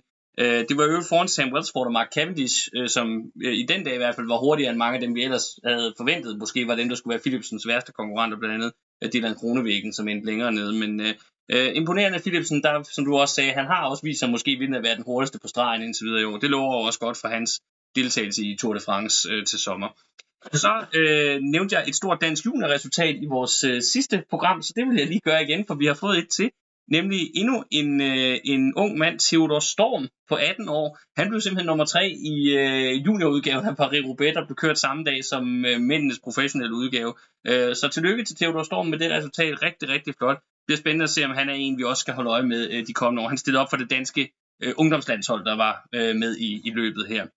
Og så som det aller sidste, som vi lige kan nå at få med, fordi det løb blev kørt i går, så øh, har vi fået resultatet af det her, vi kan kalde overgangsløbet Brabantse Pejl, som er det her løb, der ligger i ugen, hvor man efter Paris-Roubaix så går videre mod Ardenner-klassikerne, øh, og som køres i Belgien. Og øh, det endte med en sejr til franske Dorian Godon, der var rigtig stærk på dagen og meget i, i scenesætten omkring at etablere det udbrud, der endte med næsten øh, at holde øh, til mål for, for i hvert fald øh, tre af rytternes øh, vedkommende. Så en egentlig, synes jeg, rimelig fortjent sejr, som jo også gør, at AG2R endelig kom på sejrslisten. De har ikke haft nogen særlig god forsæson endnu, men det kan være, at det vender. Øh, men jeg vil faktisk sige, at måske den største historie for det her løb, det var, at øh, den irske komet Ben Healy, som vi også nævnte i sidste program, han bekræftede altså gennembruddet med at blive nummer to, og var den eneste, der kunne sidde med Godon øh, til sidst, men så måtte lade sig øh, over, eller ikke måtte lade sig, men måtte se sig overspurtet på mm. målstregen i Overreise. Så grunden til, at vi kalder det et overgangsløb, det er jo fordi, at det har en blanding af, at der både er brosten og også er lidt øh, stigninger på, det er lidt ja. mere grupperet. Ja. Så derfor ser man det som form for overgang fra brostensløbene til Ardennerløbene. Ja. Men, men bliver også i nogle sammenhæng regnet med til, til Ardennerløbene. Det var jo øh, det fjerde led i kæden, dengang Gilbert han ledte sin Ardenner triple. Der vandt han også Brabantse Pejl i, i ugen op til Amstel Gold Race. Så, så ja, det, og det er faktisk et rigtig, rigtig fint og underholdende løb, øh, og, øh, og endte også med en, øh, med, en, øh, med en flot udgave den her gang, synes jeg. Så skal vi selvfølgelig også lige rundt om kvindernes øh, World Tour øh, siden sidst. Øh, her endte det med total SD Works dominans i Flandern rundt. Øh, på et tidspunkt der sad de tre mand øh, og så Persico alene i, i front af, af løbet. Og på den baggrund var det altså ikke ret svært for Lotte Kopecky at vriste sig fri og genvinde løbet. Hun vandt det også sidste år. Øh, og det var så samtidig hendes anden sejr på kvindernes World Tour i år. Hendes holdkammerat Demi Follering vandt spurten i den efterfølgende favoritgruppe foran Longo Borghini. Ja, Peggy har bare i det hele taget haft en vild sæson so far. Altså, hun har vundet Flandern, hun har også øh, vundet øh, omløb. omløb. og så har hun vundet Noko og Kørse, som godt nok er, er et lille løb. Et lille løb, så blev hun nummer to i Strade Bianche, hvor hun jo havde det her opgør med en holdkammerat. Det var Follering i øvrigt. Øh, Follering, hvor det ikke så ud, som om det var aftalt, hvem der skulle have sejren, og så blev hun nummer syv i Roubaix. Øh, det eneste resultat, hun har i år, øh, som er uden for top 10, mm. det var, da hun blev nummer 70 igen ved Evelgem, som hun har virkelig været stærkt kørende. Det har hun, og det har SD Works jo det hele taget været. Jeg mener også stadigvæk, det er Lorena Vibes, der, eller det kan godt være, det er så Kopeki, der fører kvindernes World Tour nu, men det var Lorena Vibes, som også kører for holdet, der havde føringen før øh, den her weekend. Så, øh, så de er stadigvæk det alt dominerende kvindehold, må man sige. Men i Paris-Roubaix, der fik de ikke lov til at fortsætte dominansen. Der skete nemlig det i kvindernes Paris-Roubaix, der blev kørt dagen før mændenes, at morgenudbruddet endte med at få lidt længere snor, end hvad godt var. Ja, jeg tror måske godt, det kan hænge sammen med, at det her stykke, der er på ren asfalt inden pavererne, begynder det i år at blive længere, end det tidligere har været. Så det vil sige, der var ligesom længere tid mm. til at opbygge et forspring, inden det for alvor gik løs. Øhm, og der tror jeg, at favoritterne simpelthen kom i gang for sent. Ja, og der kan man sige, det er jo noget nyt, de skal vende sig til. Øh, hos mændene har man jo haft det her lange stykke i, i mange år, og det, øh, det havde man også i, øh, øh, i år, men hos mændene var der ikke rigtig noget, noget udbrud, der blev etableret. Det var i hvert fald meget sent, det skete. Øh, men øh, men øh, her der øh, øh var det øh, meget sent, at favoritterne kom i gang. De var så tæt på at have, et, have kontakt, da et styrelse satte dem tilbage igen. De jagtede dog videre, men på en stærk fælles indsats oppe i frontgruppen, altså den her morgenudbrudsgruppe, så lykkedes det lige nøjagtigt seks af lykkeriderne at holde de store stjerner bag sig. Og en af de mest drivende i det her projekt, det var faktisk den 34-årige veteran Alison Jackson fra EF's kvindehold.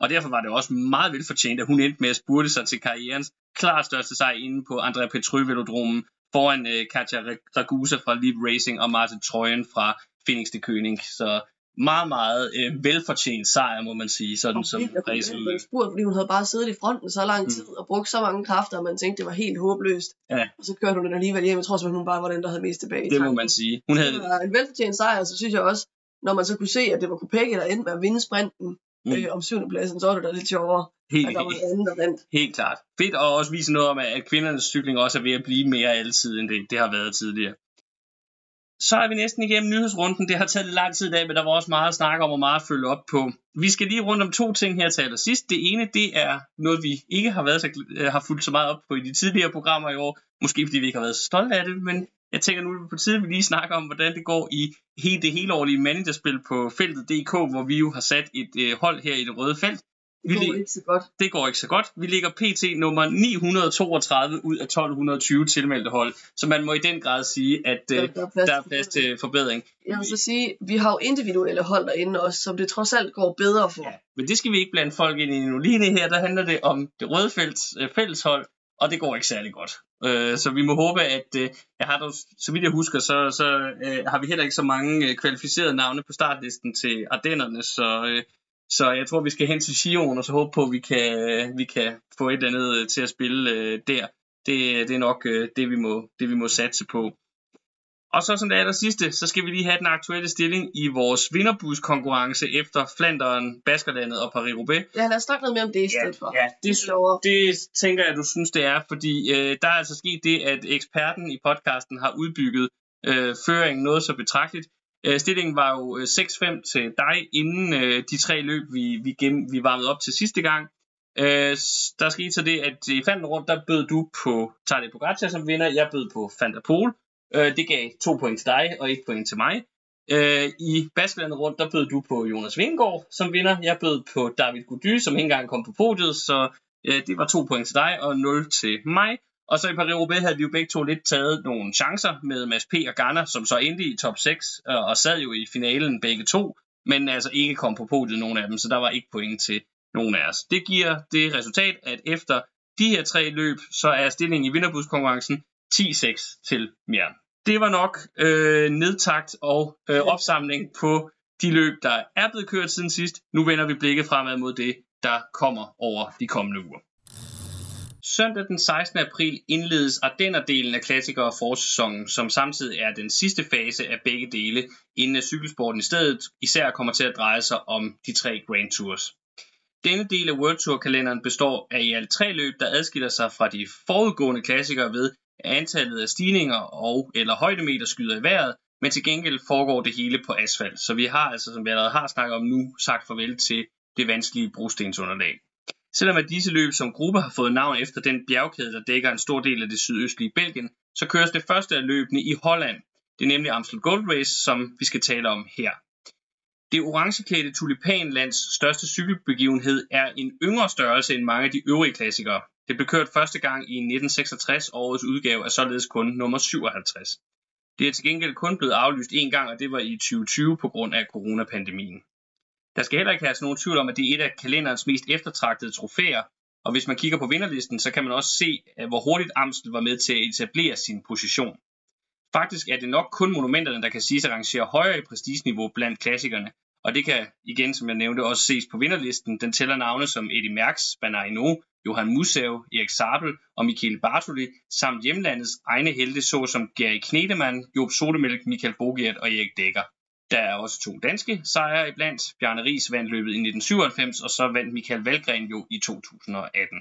Der er dog to navne, der står særligt klart i Amstel Gold Race historie. Den ene er hollandske Jan Raas, der med fem sejre har rekorden for flest gange øverst på podiet.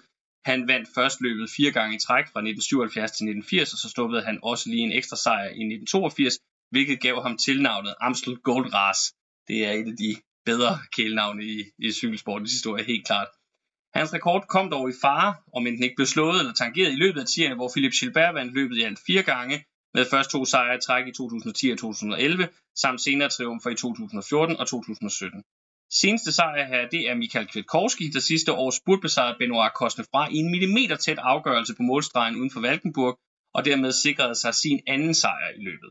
Hvis vi skal kigge på ruten, så er den nuværende rutemodel en ting, der har eksisteret siden 2003, og men der har været små, men væsentlige ændringer siden, og især fra 2017 og frem er der kommet nogle variationer, som virkelig har ændret på løbets dynamik. Ruten byder på i alt ca. 255 km i Limburg-provinsen. Det er den tange af Holland, der ligesom knæver sig ned imellem Belgien og Tyskland over i det sydøstlige hjørne. Og den her region er langt mere kuperet end resten af det nordeuropæiske kongerige.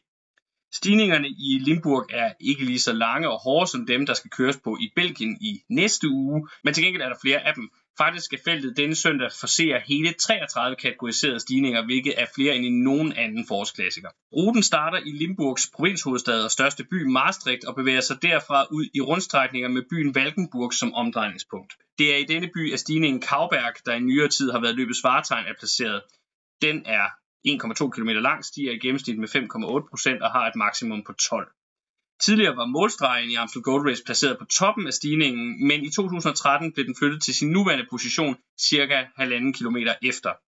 I 2017 blev Kauberg så fjernet fra den absolute finale, og i år er stigningen så også blevet fjernet fra den første del af ruten, så den nu faktisk kun skal forseres to gange i alt. Det tyder på, at der måske lige nu er en bevægelse i retning af, at den her stigning, som ellers som sagt har været varetegnet, skal ligesom fylde mindre i forhold til sådan bevidstheden omkring løbet. Men den er altså stadigvæk øh, med øh, i løbet og skal forseres to gange, også i øh, en gang i det, der i hvert fald nærmer sig finalen. Løbets afgørende fase indledes efter øh, det, der nu er blevet til den første passage af Kavberg med ca. 80 km til mål. Den rundtur, der så indledes her, indeholder flere af rutens hårdeste udfordringer, heriblandt Gulpenerberg, Kreuzberg, Eiserbosvik og Keutenberg, der alle har to cifrede stigningsprocenter. Sidstnævnte øh, har med sit maks på 22%, tidligere i hvert fald øh, officielt haft øh, titlen som Hollands stejleste stigning. Jeg ved ikke, om den stadigvæk officielt har den, men øh, det var den i hvert fald i mange år udråbt til at være. Fra toppen af Køjtenberg, der nås med 29 km til mål, så køres der igen tilbage til Kauberg og målstregen, hvor efter at de sidste 16 km kun indeholder to mindre stigninger, nemlig Gålhemmerberg og Bemelerberg, der som for sidstnævntes vedkommende er den sidste kategoriseret forhindring på ruten, og den passeres med ca. 7,5 km til mål. Herefter ledes rytterne så frem til målstregen af mindre veje, således at man altså undgår endnu en opkørsel af Kavberg, øh, hvilket jo ellers tidligere var, var ved at udvikle sig, eller havde udviklet sig til at være løbets altafgørende moment, men det så også samtidig gjorde, at udviklingen i løbet blev meget låst.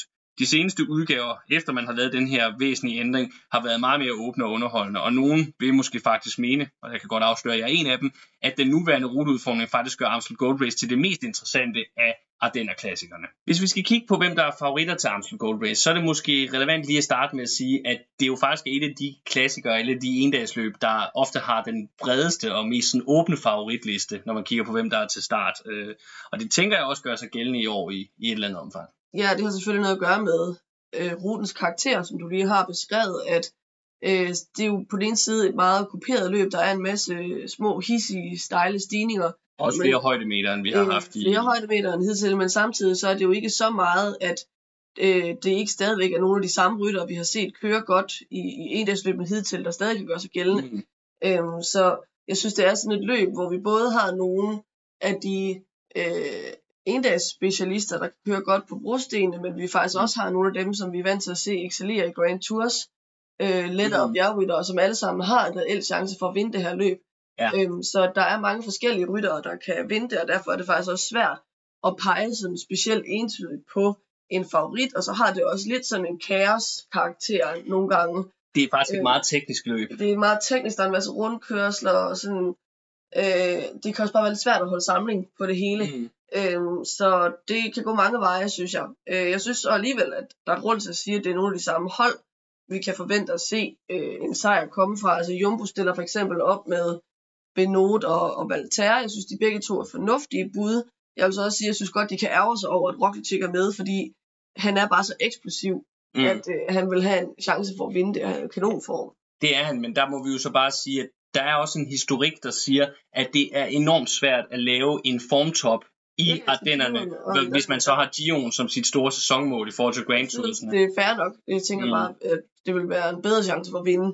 Ja, øhm, men, så, ikke, men ikke, er bare ikke realistisk i år med Roglic's uh, sæsonprogram. Så UAE, der, altså, som altid, når han stiller til start, må vi jo pege på Pogacar. Altså når han stiller op, så er han jo næsten altid en, man skal nævne blandt favoritterne. Ja, han er nok øhm, den største favorit, hvis vi skal være helt ærlige ja. den her gang. Men så har han jo også holdkammeraterne Hirschi og Trentin med. Ja, øhm, og jeg vil faktisk lige sige om Mark Hirschi, ham har vi jo ikke set så meget til endnu i år. Nej, men han har ikke lignet en, der ikke var i god nok form, synes jeg. Nej. Han har rigtig faktisk været der. Han, ja, og han, altså, han var også med fremme i Brabants Pejl her i, i går, og det, altså, grunden til, at han har været lidt væk, det er jo fordi, at, øh, at han havde et styr tidligt på sæsonen, der, der holdt ham ude et stykke tid. Men han er klar nu, og igen, det så ikke ud til i går, at, at han ikke er der. Så, så ham skal vi bestemt også holde øje med. Så er der jo Alpecin, som stiller op med blandt andet Søren Krav, Øh, vi må håbe, han er på top igen. Han så ikke sådan voldsomt godt kørende ud i går. Øh, der blev han sat sådan lidt mærkeligt tidligt. Ja, jeg tror, der var noget defekt øh, i det også. Det var lige på det tidspunkt, hvor løbet i går mm. eksploderede. Så, så har de jo også Quentin Hermans, og ham synes jeg, jeg har været lidt skuffet over i brostensløbet. Der har han kørt meget anonymt. Det kan godt have noget at gøre med, at han har skulle køre fuld klassikerprogram i år, og så mm. er det måske svært at have formen og hen over dem alle sammen. Så det er nok meningen, at han skal ramme formen nu. Mm. Øh, også fordi, at det er jo ikke øh, et løb, hvad der prioriterer i år. Nej, han, øh, han kører slet ikke nogen af den øh, faktisk. Så derfor har de brug for, at der er nogle andre, der går ind og leverer i Ardennerne. Men øh, jeg synes øh, ikke, at det sådan har set vildt godt ud fra hans side indtil videre. Så talte vi jo om lige før, at fordi brostensløbene er gået, som de er, øh, så er, er det jo faktisk også nu, så at Quickstep jo så skal håbe på det her, at klassikersuccesen kommer. Men når man ser på, hvem de har til start, så er det jo ikke lige frem, fordi man sidder og tænker, hold da op, det er, øh, er store favoritter til sejren, det her. De mangler Philip, helt klart. Ja. Øhm, jeg synes så, Mauro Schmidt er interessant nok som joker. Mm. Øh, Bargioli har også lignet en, der var i fin form, men det er jo helt klart outsider mere end det favoritter, mm. de her til start. Ja, jeg tænker, hvis vi skal finde udfordreren til Pogacar, så skal vi, som jeg igen stadigvæk ser som den klart største favorit til det her løb, også selvom at det, han jo ikke har vundet det tidligere, og det er et løb, hvor, hvor erfaring og, og, og kendskab til ruten betyder rigtig meget, øh, så tror jeg, at vi skal kigge væk fra de hold, vi ellers har fokuseret meget på her i vores ja. klassikeroptagter.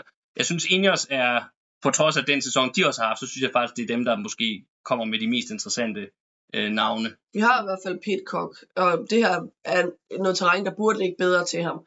Øhm, og så sekunderet Kwiatkowski og Sheffield. Og mm. med Sheffield kunne det måske også være, at det lå lidt bedre til ham i brostenene. Mm. Øhm, Pitcock ja. har jo en anden plads i løbet ja. fra for to år siden, hvor han, apropos det var en millimeter tæt afgørelse sidste år, men det var det også for to år siden, det var der, hvor ham og Van Aert, øh, det var nærmest ikke på målfotoet heller til at se, hvem af dem der var, der var kommet først og så stod der en eller anden fyr med en iPad og, og udpegede, at, øh, at det var Van Art, der var, der var vinderen, men øh, ja, den, den, der, var et eller andet der, men, men også det på den baggrund var jo være sulten ja. efter at prøve at få, få vasket den, øh, den plet væk, og så kan man sige, at Kwiatkowski har jo ikke set særlig godt ud i det her, øh, men han har vundet det her løb to gange, og han har rutinen, så hvis der er en, der ligesom skal kunne skole Pitcock i, hvordan skal han køre det her løb for at vinde det, så må det da være, øh, være Kwiatkowski i hvert fald dem, der er i feltet lige nu. Han er i hvert fald den i feltet lige nu, der har flest sejre i det her løb. Det, det, det er jo så kun to, men stadigvæk. Det, det, er, det betyder bare, erfaring betyder sindssygt meget i det her løb, også fordi ruten er så teknisk, som den er. Så kommer ikke to er jo egentlig også med nogle okay kort. Altså Cosnefroy øh, blev nummer tre på Branche Pile. Mm. I går kørt væk fra favoritgruppen på den sidste lille stigning op til mål. Mm. Øh, og kørte dermed ind som nummer tre. Og hans holdkammerat Godon, som vandt øh, løbet, er også til start. Øhm, så det, altså igen, jeg synes ikke, de er favoritter. Koster fra måske en lille, lille favoritværdighed, øhm, men sådan gode joker, og så har de også Van Aver meget til start, men ham tror jeg ikke så meget på. Nej. Jeg vil faktisk sige, jeg kunne godt have Kostne fra som en, en joker til at være virkelig, virkelig markant i den her Ardenner-kampagne i år. Fordi, at, til dels fordi, at han leverede det, han gjorde i, i uh, går i Brabantse Pejl, hvor han faktisk ja, endte med at køre væk fra de andre favoritter og blive nummer tre. Og så også fordi han jo også øh, vandt et af de kanadiske World Tour løb sidste år. Han vandt Grand Prix de Quebec, øh, som også minder, minder om det. Øh, så, så hvis han virkelig har timet formen nu, så tror jeg faktisk, han kunne være en, en blive måske den her, den her kampagnes helt store overraskelse. Han blev selvfølgelig nummer to i Amstel sidste år, så helt overraskende er det ikke, hvis han, hvis han leverer gode resultater, men øh, han kunne godt være min joker øh, i forhold til det her, vil jeg bare sige. Hvis vi så går videre til Bora, så stiller de med en trio til det her løb, hvor man kan sige, der er i hvert fald noget tidligere succes øh, i Ardennerne blandt dem, der er til start. Men det er jo også nogle, nogle rytter, hvor man må sige, der er nogle rimelig store spørgsmålstegn. Ja, altså, Gita så jo okay ud her i Baskerlandet, ja. altså heller ikke mere end det. Så er der en Bob Jungels og en Maximilian Schachmann. Jeg vil sige om sidst nævnte, Ardennerne burde være noget af hans allerbedste terræn, men han har mm. bare slet ikke ramt den igen i år, så han har været DNF i de sidste tre løb, han har stillet op i. Øh, så det vil være noget af en overraskelse, hvis han lige pludselig fandt mm. vinderbenene frem. Ja, Jungels har heller ikke fået bygget videre på, på de gode tendenser fra, øh, fra sidste års øh, øh, sæson, hvor han jo især i turen øh, så begyndte at ligne sig selv igen. Men, øh, Øh, og han, men han er jo tidligere vinder af Liège Baston Liège, så, så det er jo nok måske også mere sådan noget som det her, end, end de løb, han har kørt tidligere på, at han er indkøbt til. Men, øh, men øh, igen, vi har ikke set det endnu, så, så det bliver overraskende. Men det er også det, der er med Ardennerne. Der kan godt komme nogle rytter her, som vi ikke har set så meget til tidligere på sæsonen, men så er det nu, at de, at de rammer den. En, vi har set en del til tidligt på sæsonen, det er øh, portugisiske Rui Costa, veteranen, den tidligere verdensmester, som kommer til de her løb som Intermarché Circus Wantis helt store øh, kaptajn.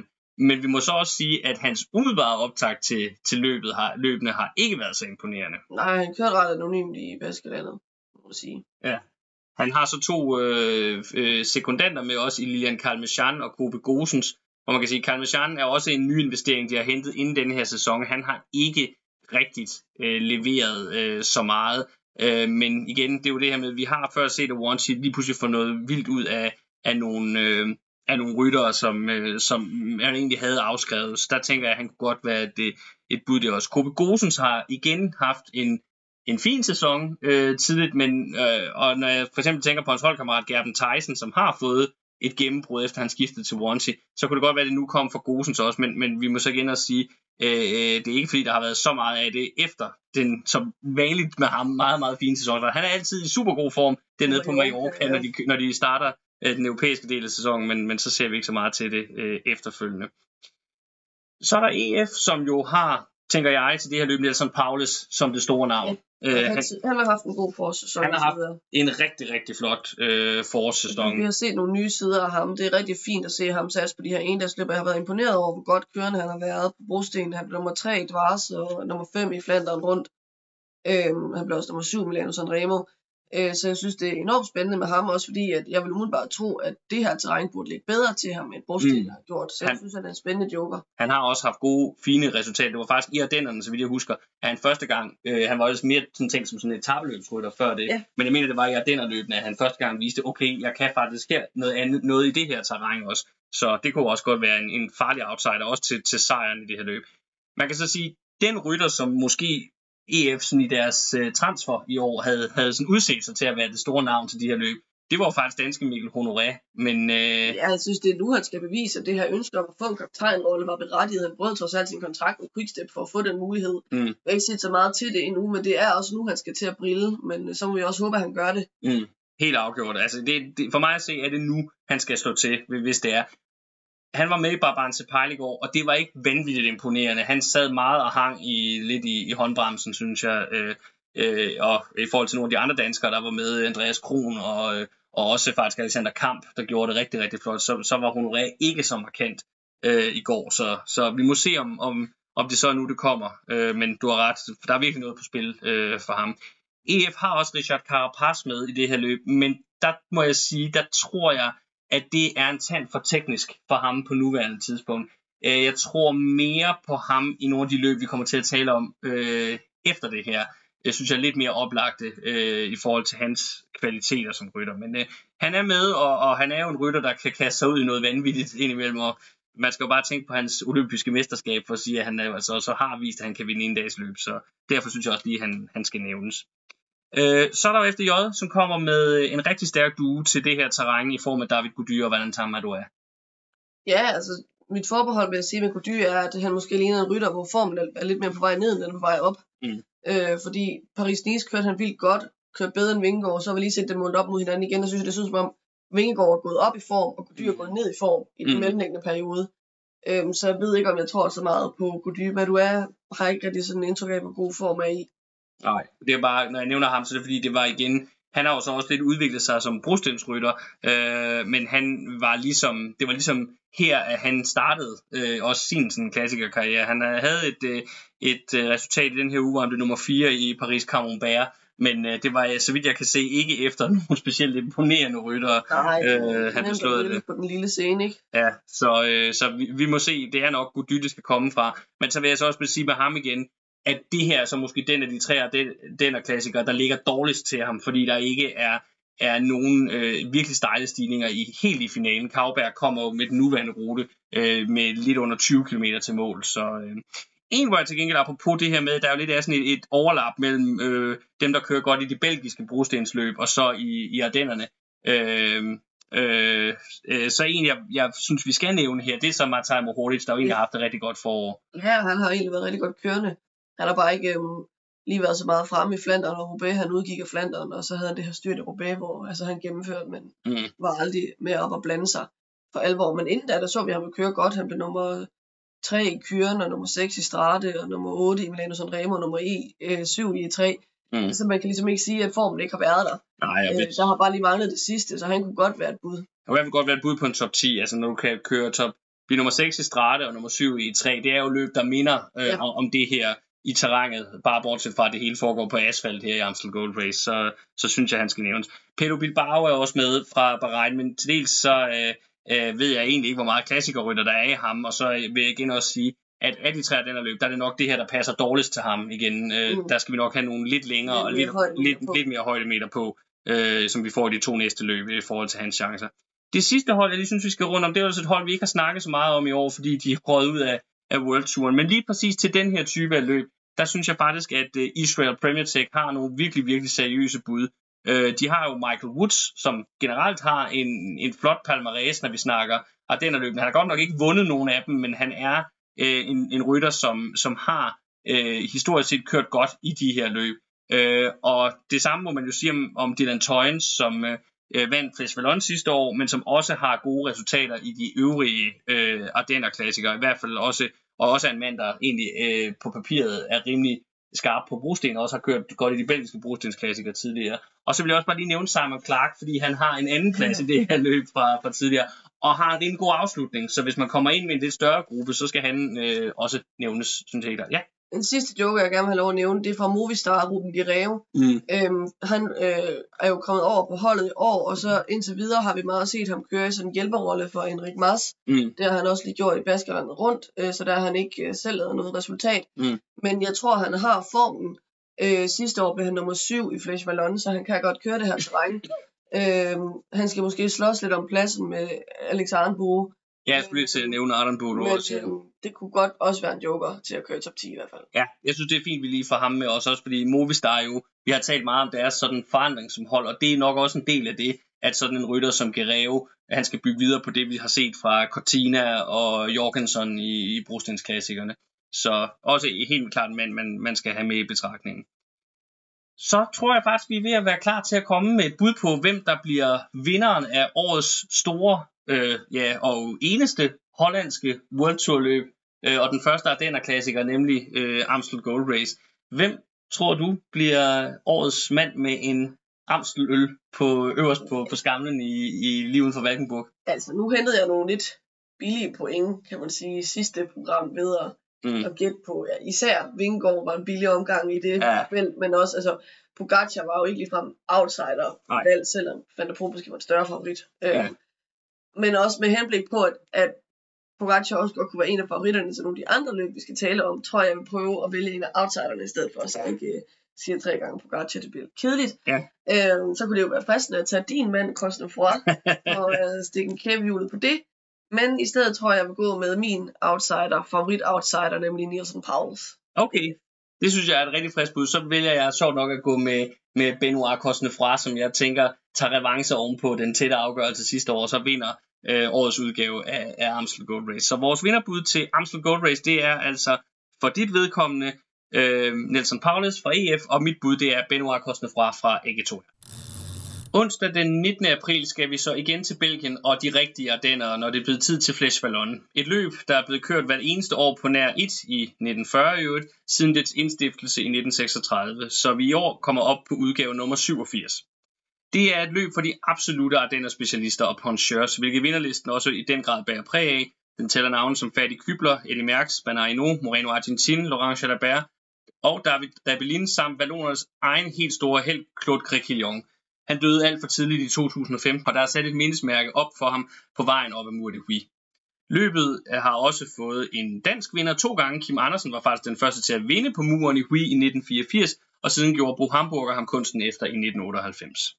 I nyere tid så har Alejandro Valverde nærmest domineret løbet totalt, og med fem sejre i alt, her blandt fire i træk fra 2014 til 2017, øh, er han den med flest triumfer gennem historien.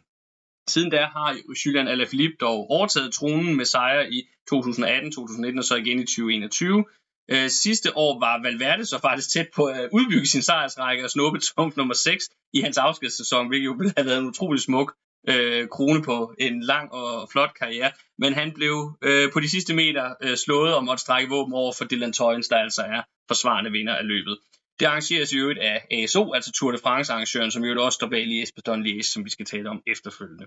Og i øvrigt også Paris-Roubaix, som vi havde med i, i sidste program. Hvis vi kigger på ruten, så må man sige, at Flesh Vallon på en gang måske er den klassiker, der har det mest fastlåste rutekoncept, samtidig med, at det så faktisk ofte sker en del ændringer fra år til år. Udover finalen, som vi vender tilbage til, så ligger det dog fast, at længden oftest er på omkring 200 km, og aldrig er mere end 210 km i alt. I år er vi faktisk helt nede på 195 km, så det er en, en lidt kortere størrelse sammenlignet med for eksempel monumenterne. Og også Amstel Gold Race, som vi talte om lige før. En af de ting, der oftest øh, flytter sig, det er udgangspunktet. I år der er det byen Erv, øst for Liège, der er startby, og herfra bevæger ruten sig så i en sydlig bue uden om den fransktalende del af Belgiens største by, og så videre til Huy.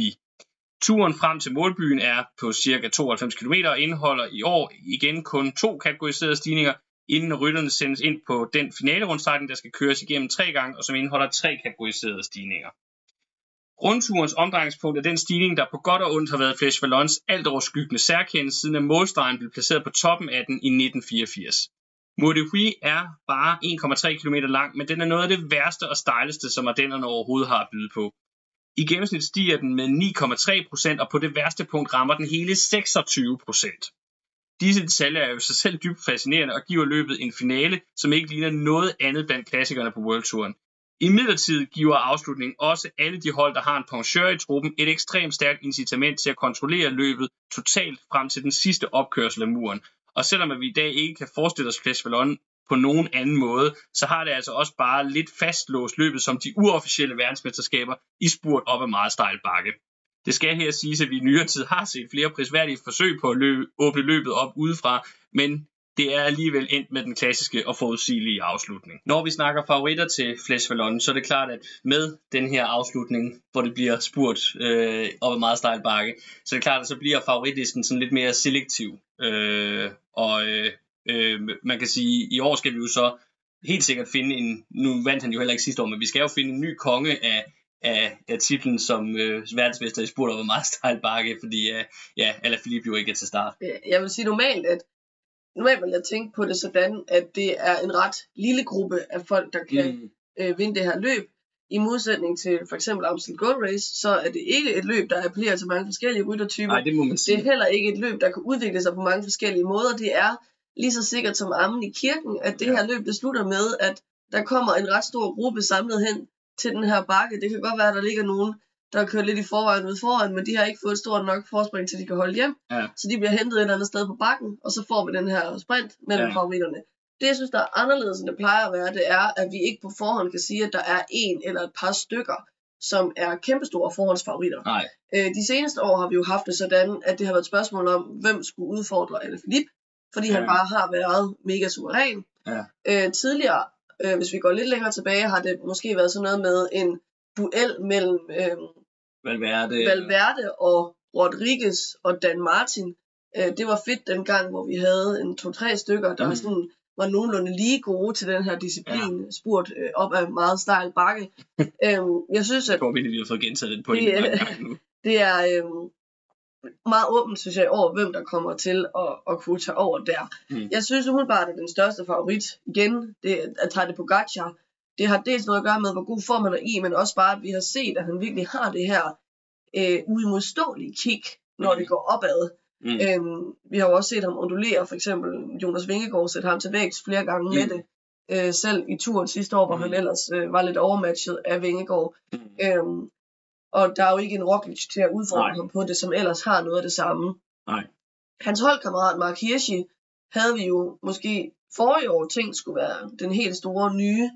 Han vandt jo også løbet i 2020. Han vandt også i 2020, øhm, som var det her lidt mærkelige mm. corona-år, men stadigvæk. Øh, og så siden der har han haft lidt svært ved at følge op på det. Han kunne også være et bud, men jeg vil umiddelbart tro, at de kører for Pogacar. Fordi Pogacar er til start. Ja, og ikke har vundet det øh, øh, før. Og så det vil godt kunne begrænse lidt. Mm. Så synes jeg igen, at øh, vi kan nævne nogle af de samme rytter, som vi har talt om før, så der synes jeg ikke, vi måske skal gå lige så meget ind i det. Nej, Men måske altså, mere bare udpege en fra hvert hold, ja, det kan altså, være ham her. Jeg ved. De kunne køre for Benot eller Valterra igen. Alt, ja. Øh, der vil jeg nok, altså ja, men spørgsmålet er reelt som nogle af dem her, der har en chance. Altså, så, så vil jeg nok mere sige Valterra faktisk. Han virker som lidt mere eksplosiv Mm. øh, type for mig. For Alpecin, der tænker jeg, at det skal være Hermans, som vi har Ja. talt om før. Det må være nu, han skal pike. Quickstep, vil jeg sige, ser rimelig skidt ud i fraværet af Alaphilippe. Mm. Øh, startlisterne er ikke helt opdateret, skal det lige sige, selvom de er ikke endegyldige. Men lige nu ser det ud som om Bargioli er deres stærkeste kort. Mm. Ineos, der vil jeg nok hænge min hat på Pitcock. Ja, altså jeg vil sige, når jeg ser på deres startliste lige nu, så hvis ikke jeg havde den forhåndsviden, jeg har om, hvordan sæsonen går indtil nu, så vil jeg faktisk nok sige, at Dani Martinez var Ja, ja, den, der er mest jeg. eksplosiv på. Men altså, så skal han virkelig have, have vendt tingene rundt om, om på... Øh, Agatour vil jeg pege på Cosnefroy. Øhm, Mm. Han burde være en af de seriøse udfordrere, synes jeg. og han har et kick. Han har virkelig et punch. Så Bror, det, der tror jeg, jeg vil pege på Hindley. Eller ja, Igita. Ja, jeg skulle lige til at sige, jeg tænker faktisk, at Igita er, er den mest eksplosive. Han, han kommer altså lige med en, med en uh, etappesejr, der også var på i hvert fald en delvis eksplosion i, uh, i Baskerlandet. Så, så Bora, så vil jeg sige, at Igita er, er, her er det stærkeste kort. Meget mere end i, end i Amstel Gold Race, vil jeg virkelig sige. Efter vil jeg nok tage Carapaz, fordi det er så stejlt, som det er Mm, øh, over Paulus og Honoré. mm. Efter J, det med ubetinget var Gody. Hvis ikke det var, fordi vi lige havde set ham køre lidt slatten i Baskerlandet, vil jeg sige, at han nok var det bedste bud på en, der kunne tage kampen op imod Pogacar. Måske endda, og måske endda, han, han har jo tidligere virkelig gjort det godt i det her løb. Altså han ville måske faktisk måske for mig have været bud på, hvem der var. Øh, måske endda også større end Pogacar, hvis jeg havde set ham køre bravende godt i Baskerlandet lige inden. Det gjorde han bare ikke, så derfor så er det sådan lidt... Øh, så ved man ikke, hvor meget man skal tro på det, ikke også? Så Bahrain, der tror jeg, jeg ville nok på papiret tage Bilbao, men han udgik øh, af Baskerlandet, ikke? Så vi ved vel reelt ikke, hvor han står henne. Nej, altså jeg vil, der, jeg vil nok måske mere sige Lander. Altså Lander er også en rimelig eksplosiv øh, rytter, når det stikker ham. Jeg ser ikke Lander som en vinder. Øh, men igen, det er bare også lidt mere åbent i år. Det er ikke så forudsigeligt som netop fordi vi ikke har en Alaphilippe eller en Valverde, der bare øh, hvad hedder det, øh, kommer Braun ind, og som er kæmpe, kæmpe favorit i lige præcis det her scenarie. Så, så, men, men Lander vil nok være mit bud, hvis jeg skulle vælge en fra, fra Bahrain. Og så synes jeg lige, vi som det sidste lige skal selvfølgelig nævne den forsvarende mester, for han er faktisk til start for at forsvare sin, sin titel, nemlig øh, Dylan Toynes. Øh, men øh, vi har jo ikke set så meget øh, til ham endnu i år, men på den anden side må man sige, det her ved vi jo, han kan, og det, det er bare så, så selektiv en, en, en afslutning. Vi så jo også, at Philippe havde jo ikke nogen god sæson sidste år, men han sad der jo alligevel i finalen i det her løb, så, så jeg vil nok sige, at, at også han øh, er, er et, et stærkt bud, vil, vil jeg sige. Øh, I hvert fald som en outsider. Øh, og så kan jeg se, at vi har vi glemt måske lige igen også at nævne Costa, som jo faktisk også øh, fra Wanty, som igen har ikke haft den bedste optag, men har tidligere på året set godt ud, og, og øh, blev jo også verdensmester engang, øh, netop i duel med Rodriguez og Valverde, som du nævnte tidligere. Øh, så også en mand, der, der kan den her type af afslutning, og, og er en specialist, øh, tænker jeg. Nej, der er ikke nogen af dem, der Du, jeg sidder her og gestikulerer på, øh, på startlisten og peger på Movistar. Du synes ikke, de har en chance. Nej. Øh, altså, Adam Bruno vil man jo sige, og godt kunne køre sådan noget her. Og, Ej, ikke noget, der er, så stejlt. Han er, Og- han er mere en, en, en, en eksplosiv sprinter. Han er sådan en Michael Matthews-type. Jeg vil aldrig sige, at Matthews kunne vinde det her løb. ikke udelukke det. Nå, de har i hvert fald også Mars og Guerrero med. Ja. Øhm, så synes jeg altså også, at Ulisi fortjener at blive nævnt fra UAE, men han kunne også godt blive låst af det her med, øh, Ja. Med Pogacar. Og så vil jeg også gerne nævne Chicone. Jeg synes faktisk, at Chicone har kørt Mm, en virkelig god sæson indtil videre. Han har været på et niveau Mm. over, mm. end hvad vi har set ham sidste år. Øh, han kan også godt lave de her eksplosioner. Han vandt nok mest sin etappesejr. Var det i Paris-Nice? Hvor var det, han vandt en etappesejr meget overraskende? Det var i, øh, det var i Katalonien rundt. det var i Katalonien rundt. Det var måske mest på list. Øh, Men han At- havde stadigvæk... Øh, men han havde stadig kigget der. til at kunne, sidst til at kunne stage Roglic og vinde på øh, plads Roglic og vinde på den. Ja. Øhm, så ham synes jeg også er værd at nævne. Det, det, er, det er meget mere enig i. At Chikone, ham synes jeg godt, man kan regne ind i det her, også som en, en outsider.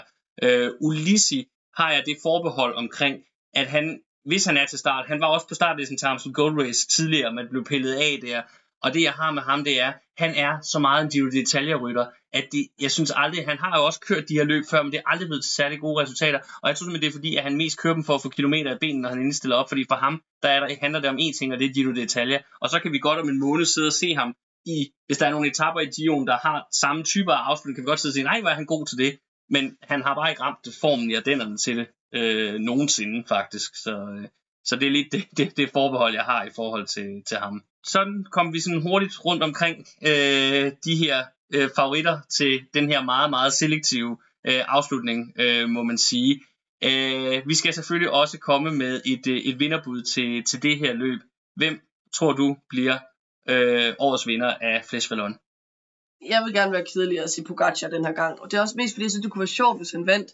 Mm. Fordi at der kan næsten ikke komme bedre chance. Der er ikke nogen oplagte, Nej. øh, virkelig turbo øh, øh, folk, som Alaphilippe han skal slå. Nej. Øh, han er i vildt god form. Det er et løb, han ikke har vundet før, Mm. og som han sikkert gerne vil vinde. Så jeg Ja. vælger at sige Pogacar.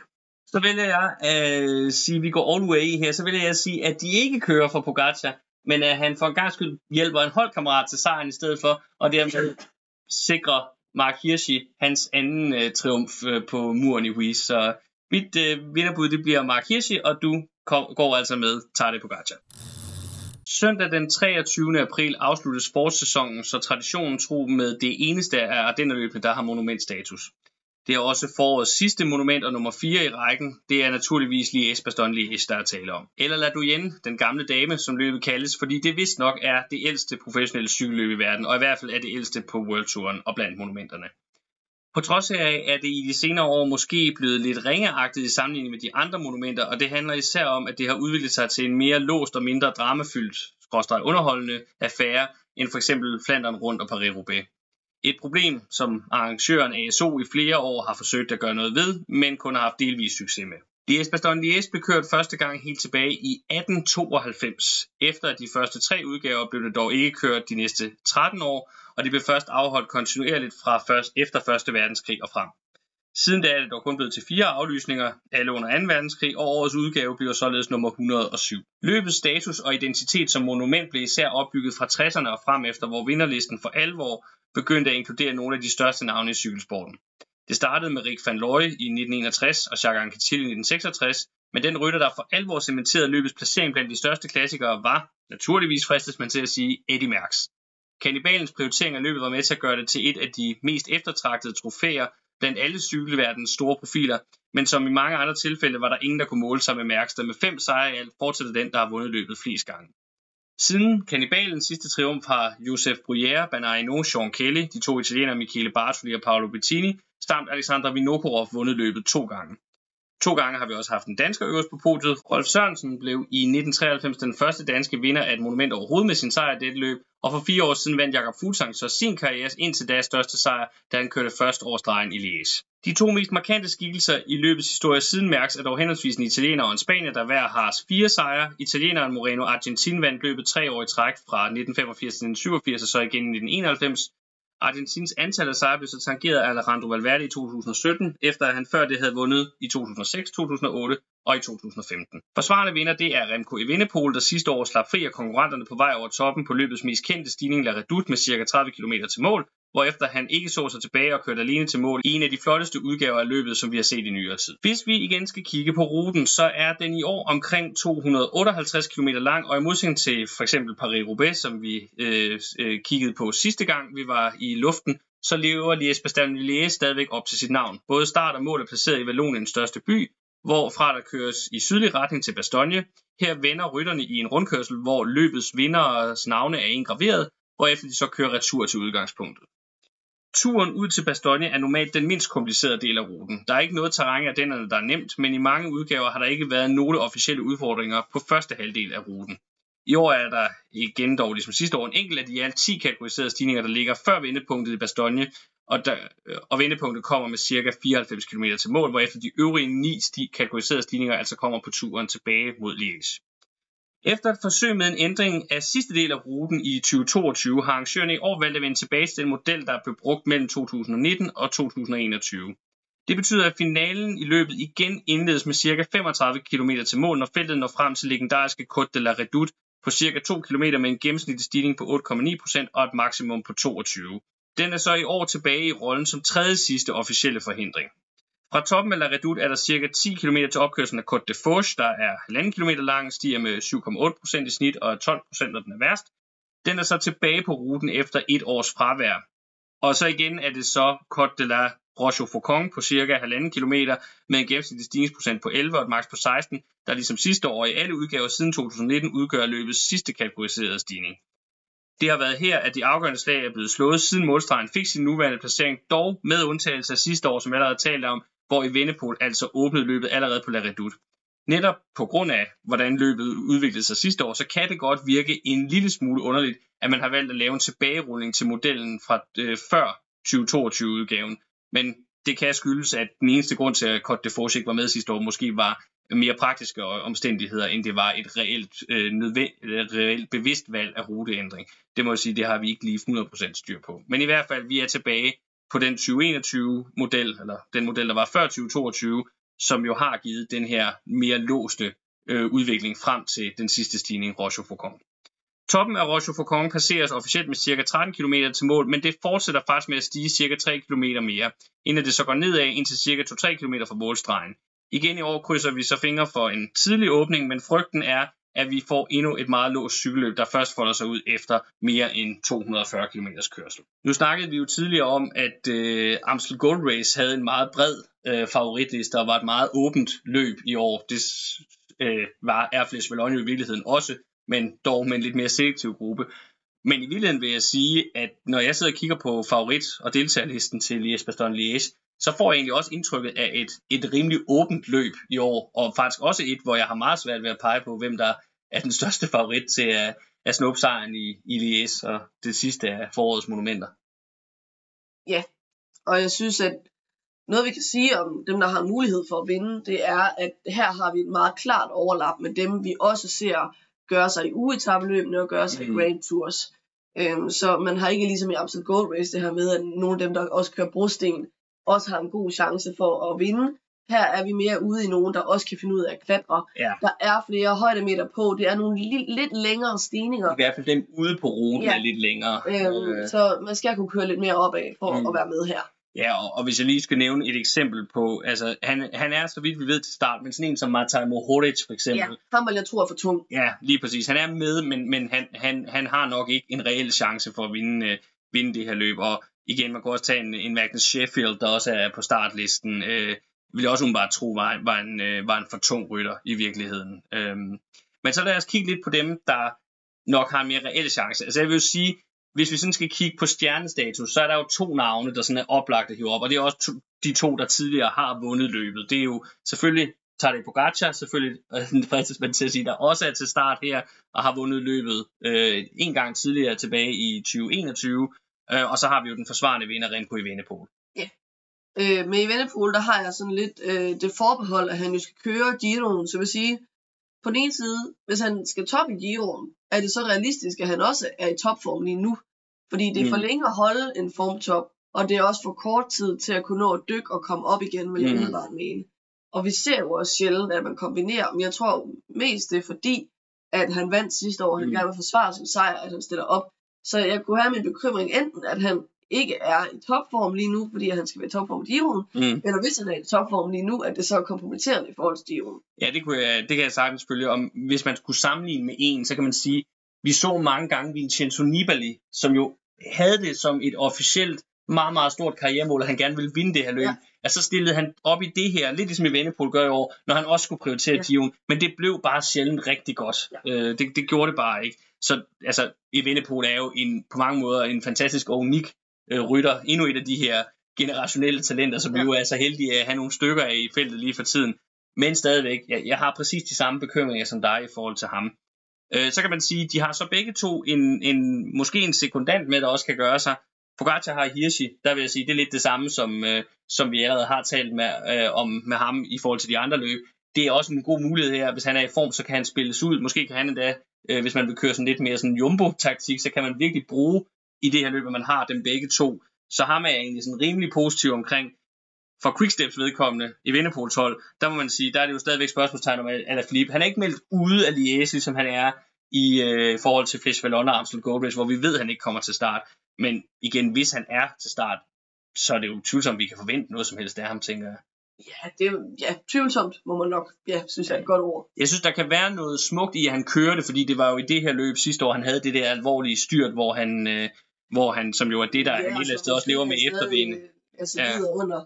Ja, det er der i hvert fald noget, noget der måske kunne indikere, men øh, på den anden side, hvis han ikke er klar til det, så, er det jo også, altså, så bliver det også mere et statement, end, end det, det bliver et, et reelt bud på en vinder, og så er det måske bare synd i virkeligheden.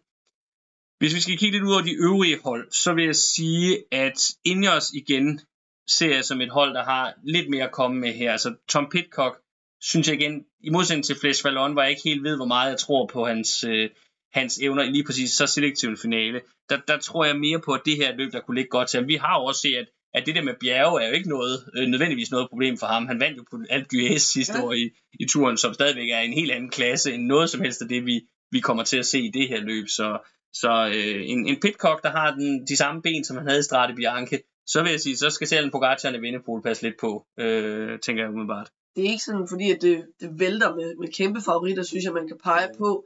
Jeg synes, det er en kæmpe skam, at Jumbo ikke sender et lidt bedre hold. Ja. Altså, det vil være så fedt at se Roglic og Vingegaard, især Vingegaard nu, hvor han er i så god form. Jeg ved godt, at han, han er jo ikke god til at køre en deres løb, det har han i hvert fald ikke mm. vist indtil videre. Men netop derfor kunne det måske også være fint, at han så fik trænet det lidt. Ja, Øh, det skulle være for at træne det. Altså, jeg kom vist til at udtale i en anden sammenhæng her for ikke så længe siden, at øh, jeg mente, der var større chance for, at man opdagede, at månen var lavet af grøn ost, end at Vingegaard ville vinde Lies Bastogne Lies i år, uanset hvor god form han er i. Men jeg er helt enig i, hvis han rent faktisk skal blive bedre til det her, hvis det er noget, han gerne vil, så er det her jo et oplagt løb at køre, også bare fordi det giver erfaring at prøve det af. Øhm, men øh, ja, det er, det er kun igen Benot og Valterra, der er altså ikke nogen af dem, jeg for alvor tror på. Som, så vil jeg så også det jo ikke lige har været elendigt. Han blev nummer 16 i Lombardiet sidste år, Vingegaard. ja, men Lombardiet er også bare det endagsløb, der ligger Mindre endagsløb. Men Lombardiet er også bare det endagsløb, der ligger aller, aller bedst til ham. Jo, jo, det er, jeg mener bare, det er ikke fordi, han er fuldstændig ude af stand til at køre endagsløb på samme måde, som Froome for eksempel var. det synes jeg stadigvæk, det er stadigvæk overbevist Jeg vil i hvert fald holde fast i, jeg synes, det er en skam, at Jumbo ikke sender et bedre hold, fordi Det er jeg enig i. jeg tror ikke på, at hverken Mm. Benot eller Valterra kommer til at vinde det her løb. Nej. Roglic vil have pyntet meget på det, men det øh, igen, der er igen apropos, der er den overvejelse omkring Gion, og det er jo, jo også noget, hvis nu i Vennepol han ikke rammer Gion i absolut øh, topform i forhold til Roglic, så vil det helt sikkert også være noget, der vil blive diskuteret, om det var en god idé, at han skulle køre Lies Bastogne Lies lige. Jeg synes faktisk, at de hold, der sender det mest, den mest spændende line-up, det er Bora. Ja. De sender både Hindley og Jungels og Schachmann og Vlasov ved startlisten, som den ser ud lige nu, står til Mhm. trone. Det synes jeg er nogle spændende bud. Jeg tror ikke på Schachmann, for jeg synes ikke, han ligner en, der er i form. Men både Hindley og Vlasov synes jeg faktisk er Mhm. spændende bud øh, på nogen, som godt kunne, øh, kunne prøve at stikke udefra. Altså, de vinder jo helt sikkert ikke i en spurt. Nej. Øhm, men så skulle de lave sådan et, øh, et Remco-nummer Ja, ja. som sidste år. Køre udefra. Øh, det, det kunne jeg godt se. Og det er måske også noget, der kan være med til netop at få den her lidt mere spændende finale, altså åbne det op tidligere. Jeg har jo, øh, som vi også har talt om uden for, for mikrofonerne, øh, jeg har den her frustration med det her løb, at jeg vil så gerne se øh, det netop åbne op med sådan en lidt mere selektiv favoritgruppe, der slipper afsted. Lidt ligesom vi har set nogle af de andre løb, øh, måske på La Redoute, men som jo så i år ligger med 35 km til mål, så det ligger lidt tidligere, end, det gjorde, end den gjorde sidste år. Men, men det er som om, det bare aldrig sker. Altså, øh, og, og når det så endelig sker, som det gjorde sidste år, så er det så i Vindepol, der bare er suveræn at køre afsted, så løbet faktisk bliver afgjort på det punkt. Øh, men, øh, men det er måske sådan et hold som Bora, der har flere, de kan spille ud med, der, der kan skabe sådan et, et scenarie. I det hele taget, så synes jeg, det er meget sjovt det her med, at vi ser flere hold stille med nogle ryttere, som vi egentlig mere kender som etablesrytter. Vi har ikke 2R som et andet eksempel på det, der har Kostne fra, som igen, synes jeg er, er lidt i spil også her, selvom jeg vil sige, at det her løb er måske så for hårdt for ham, lige en tand for hårdt, selvom han har eksplosiviteten. Men de har sådan Ben O'Connor med, øh, som jo er deres sådan, klassementsmand normalt, og som man ikke helt øh, øh, skal afskrive. Og, og det synes jeg jo gør sig gældende for, for flere hold. Der er også et øh, Movistar har Mars med. Han var også med, som du nævnte i Flash Ballon, hvor jeg overhovedet ikke tror på ham. Men her vil jeg ikke afvise, at han kan spille en eller anden rolle. Det samme kan man sige om øh, Roman Bardet, som er med fra, fra Team DSM, også har gjort det godt i det her løb tidligere. Der er sådan noget generelt omkring hans form og sådan noget, man kan diskutere. Men lige præcis i det her løb, han skal også køre Flash Ballon, hvor jeg overhovedet ikke tror på ham. Men lige præcis i Liège kan jeg godt se et eller andet scenarie, hvor Roman Bardet, hvis han har en god dag, øh, kan blande sig i, i finalen. Og, og så er der selvfølgelig Trek, som har Tigone, som vi også snakkede om under, øh, under Flash Ballon. Nu Rev Molema. Og den snu Rev Molema, igen en rytter, som jeg overhovedet ikke tror på i Flash Ballon, men i Liège Bastogne Liège kan jeg sagt se det for mig. Han har også vundet Classica San Sebastian, og, og, og også gjort det godt i Lombardiet. Han har ikke også vundet Lombardiet tidligere? Jo, men det er også fordi, at, at Ja. Liège adskiller sig jo fra Fleche Vallon ved, at der rent faktisk er taktik i løbet. Ja. Flash Ballon, det handler jo bare om, hvem der har den der bedste Mm. spurt, og så skal du lige time, hvornår du åbner Mm. Men i, i der skal du rent faktisk bruge indersiden af hovedet på en helt anden Ja. måde. Finde ud af, hvordan du skal gribe løbet an, hvornår skal du spille ud, hvornår skal du gå med, hvornår skal du vente. Og Molema er bare super snu. Det er han. Ingen tvivl om det. Han er også god til at køre nedad. Og det siger også noget om, hvorfor det her det er et monument, og hvorfor Ja. det ikke, er- altså hvorfor Flash Ballon ikke er det. Altså det er, det er et løb, hvor der er flere scenarier, hvor der er flere muligheder, og så har det jo selvfølgelig også bare historien og, og prestige, øh, prestigeniveauet. Det er jo lidt sjovt, at, at selvom at det her jo er det største løb, sådan prestigemæssigt, i den vallonske del, altså den fransktalende del af Belgien, så er det mit indtryk, at i modsætning til, til øh, det der ejerskab, som øh, som flamlænderne ligesom har for Flanderen rundt. Så det er ikke mit indtryk, at vallonerne har, føler helt samme ejerskab omkring Liège Bastogne Liège. Altså det er ikke, det er ikke sådan et, et symbol på, Nej. på den vallonske øh, del af Belgien, sådan som Flanderen rundt tydeligvis er det for, for Flanderen. Men, øh, men øh, ja, det, det tror jeg netop, at der er, altså, er nogle historiske årsager til, at, at det er jo ikke det bærer, det er jo ikke et løb, der sådan er grundlagt i, i sådan en eller anden vallonsk kontekst. Det er Flash Vallon jo, sjovt nok, det er det navnet også lidt bærer præg af, men, øh, men, øh, men øh, det, så det er sådan lidt sjovt. Det, det er et løb, der er meget elsket og anerkendt i cykelsporten som helhed. Det har monumentstatus, men det er ikke mit indtryk, at belgierne har sådan den der store kærlighed til det, som de har til Flandern rundt for eksempel, og til, ja, også til Flash Vallon for eksempel. Så. Nå, det var et lille sidespring. Øh, beklager. Øh, hvis vi lige skal vende tilbage til favoritsnakken, så, øh, så tænker jeg også, at, øh, at igen, hvis vi snakker klassementstyper, så er der jo også øh, EF med, med Carapaz, og øh, FDJ med Gody, som Mm. jeg igen også tænker er, er rytter, der, der helt sikkert skal regnes med her. Ja, og, og sådan man kan sige, Gody, der synes jeg måske Flash ligger bedre til ham. Carapaz tror jeg mere på her. Og, og igen også, altså han har også det der med, han, han er også en, der vil kunne springe det i luften tidligt og, og, øh, og tage på et af de der togter, som han også gjorde, da han blev olympisk mester. Mm-hmm. Så, Mhm. så ham skal man også holde øje med på La Redoute, tror jeg. Hvis der er en, der kan komme med et udspil, så kunne det godt være, være øh, Richard Carapaz. Så skal jeg lige se, om der er flere, vi lige skal rundt om. Altså, vi kan jo igen nævne Costa, hvis vi skal tage en fra, fra Wanty. Igen, det kommer meget an på, hvordan han kommer ind i, i det. Og så vil jeg sige, for Bahrain igen, nu nævnte vi lige, at Mohoric, han er nok for tung, som han er til start Ja, her. der er Bilbao og Landau bedre. Ja, især Landa tænker jeg igen også apropos klassements øh, Grand Tour øh, type, øh, så ligger det her løb øh, måske endda også endnu bedre til ham. Altså, han har også øh, store sejre øh, tidligere i karrieren, hvor han har kørt øh, udefra og har holdt til, har holdt til mål. Det tænker jeg måske var det, vi, øh, vi skulle sige her igen. Det er jo mange af de samme rytter i de her løb, så det giver ikke mening at, at pløje igennem Der er jo grund til, det hedder den og triplen. Altså, Ja, det er jo, det er jo at, fordi, at det er realistisk, at man ja. kan vinde med alle tre. Det Lige er de samme præcis. rytter, der appellerer til. Og det, er der jo, og det er der jo to ryttere, der har gjort i historien. Det er selvfølgelig min store held, Philip Gilbert, der gjorde det i 2011. Og så den anden, det er jo, kan vi lige nævne her, øh, nyligt afdøde David Rebellin. Hvad er hans minde? Det var meget, meget trist. Han havde lige meddelt, at nu gik han På pension. på pension i en alder af næsten 50 år, og så bliver han, gud hjælp mig, slået ihjel i en trafik træningstur. slået ihjel i en trafikulykke i, i Italien.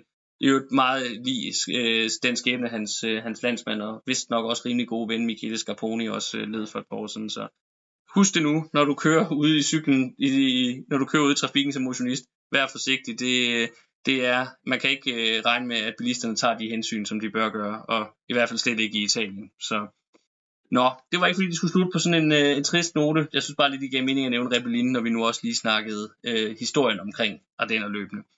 Jeg synes, vi som vanligt skal slutte af med at komme med et vinderbud, og det bliver jo rigtig, rigtig svært. Det her, bliver sværere og sværere. Ja. Altså, jeg tror, altså, Pogacar synes jeg er den største favorit, men jeg gider ikke være kedelig at vælge ham to gange. Mm. Øhm, og så samtidig, så, så er det også sjældent alligevel, at man genvinder monumenter.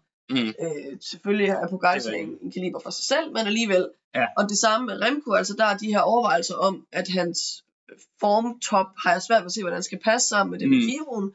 Og så altså en Remco repeat, der skal alligevel meget til Mm. for at vinde det samme monument to år i træk. Enig. Øhm, så derfor går jeg ikke med nogen af dem. Så jeg skal altså ud i en lotto-kupon. øhm, og jeg vælger at sige, at det må være på tide, at vi ser noget mere fra det der borerhold, som på papiret har så mange gode rytter og ikke har fået specielt meget ud af det her i foråret. Blasov kørte en rigtig fin Ardenner sæson sidste år.